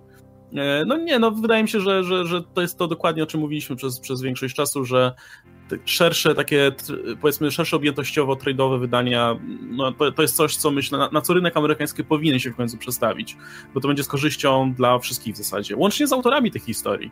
jeśli będą mieli, wiesz, większą objętość do dyspozycji na zmieszczenie tam historii, e, niż potrzebę zmieszcza, e, wiesz, dzielenia tego na, na, na zeszyciki, pisania cliffhangera zawsze na końcu, wydaje mi się, że te historie tylko na tym zyskają. Um, rozumiem, że się zgadzamy w tym temacie tutaj, tak. nie, nie, ma co dodawać. I ostatni od Balum 10, um, a jak Doomsday Time Clock z tymi Watchmen, czy nareszcie szykuje się koniec tego wątku jakiś? Znaczy ja myślę, że zrobimy na pewno jakiś temat, cały odcinka poświęcony temu Doomsday Clock, bo ja też to nadrobię prędzej czy później. Na jakim to jest etapie? Który tam jest zeszyt? Orientujecie się może? Szósty chyba. Zgubiłem, przestałem, przestałem śledzić. Czekam aż się skończy. Ja to czytałem i nie jest dobre, tyle mogę powiedzieć. Jakby do niczego to nie zmierza na dobrą sprawę sprawę. Skończyłem w takim miejscu, że już miałem dość, więc... No, niech to się skończy i wtedy coś... Jak się, jak się skończy, to wrócimy mm. na pewno do tematu i sobie to omówimy także, także bez obaw, bo myślę, że jestem, jesteśmy ciekawi, nawet jeśli nam się nie podobało, jak, do, do, czego dojdą z tym w zasadzie i jak, jak bardzo w dupie będą na sam koniec tego eventu, biorąc pod uwagę, że uniwersum DC już dawno ruszyło do przodu, a oni dalej e, ugrzęzli w tym Doomsday Clocku, który się niby dzieje później, więc okej. Okay. E, dobra. Czy macie coś e, do przeczytania? Ja nic nie dostałem. Ja tak o. jak mówię, nie mogę się tego dowiedzieć. To słuchajcie, następnym razem nie wpłacacie nic mi, tylko wpłacacie Adamowi. Będziemy robić, będziemy kółko robić wtedy i myślę, że tak będzie, będzie, będzie spoko. E, dobra, i tak, pytania, pytania od Oscara, e, znaczy pytania, które, które dostał Oscar, przeczytamy następnym razem. E, I to w sumie tyle. Z tego co widzę, jeden jeden jest, więc w ogóle żegnamy się w dobrym momencie. Żeby jeszcze zerknąć na koniec meczu, e, który jest rozgrywany teraz, jak to nagrywamy. No i dobra, słuchajcie, mamy godzinę 50 tutaj na, na liczniku u mnie przy nagrywaniu. Pewnie, pewnie jest więcej albo mniej, zobaczymy. E, tymczasem, e, tymczasem będziemy się żegnać w takim razie. Jeszcze na sam koniec e, zaproszę na. W ogóle Radek jest załamany teraz. Z karnego jeszcze. Z karnego. Zapraszamy jeszcze raz do Łodzi w przyszły weekend e, na MFKIG, gdzie będziemy mieli swoje prelekcje, w tym jednocześnie panel Comics Weekly o 17.15. E, będziemy mogli tam siedzieć, ile nam się będzie podobało, więc zobaczymy, jak to wyjdzie. E, I okej, okay, był ze mną Radek Pisula, który ma fanpage w sieci Full Frontal Pisula, także wpadajcie do niego. Adam Antolski, który jutro ma urodziny, więc wszystkiego najlepszego i jutro możecie wpaść. Mówię, że stream robisz jutro, tak? Tak. Więc, też jak, jak nie subskrybujecie, to subskrybujcie, a myślę, że i tak wszyscy subskrybują. To dostaniecie jutro powiadomienie. Wpadajcie z prezent. O, właśnie, jutro możecie, jutro, jutro możecie nadrobić. Pewnie dlatego Ej. dzisiaj nic nie, nie wpłacali. Co? Jeszcze, jeszcze Błaszczykowski zrobił karnego. O, Wuja go wpuścił. Dobra, nieważne. I Oskar Rogocki, który od września wrócił z powrotem do, do ciężkiej pracy youtubera e, i pewnie w najbliższym czasie też wystartuje ze swoimi live'ami w nowej formie, a póki co jest materiał nowy na kanale Oskara, dotyczący właśnie Avengers, których tutaj nie poruszaliśmy, więc możecie się przygotować przed kolejnym podcastem. Dobra, a jeszcze nazywam Łukasz i też publikuję rzeczy w sieci, więc również zapraszam. E, jutro, ja, to ja też w takim razie plug zrobię. Jutro pewnie będę wieczorem grał Spidermana po streamie Adama. Nie wiem, kiedy Adam będzie robił, ale, ale się włączę okay. pewnie jak, jak Adam skończy. Będziemy, będę sobie grał Spidermana, który póki co mi się podoba, ale o Spidermanie mieliśmy na początku, także już nie będę powtarzał. Dobra, żegnamy się, dzięki wielkie za uwagę, trzymajcie się, cześć. Hej.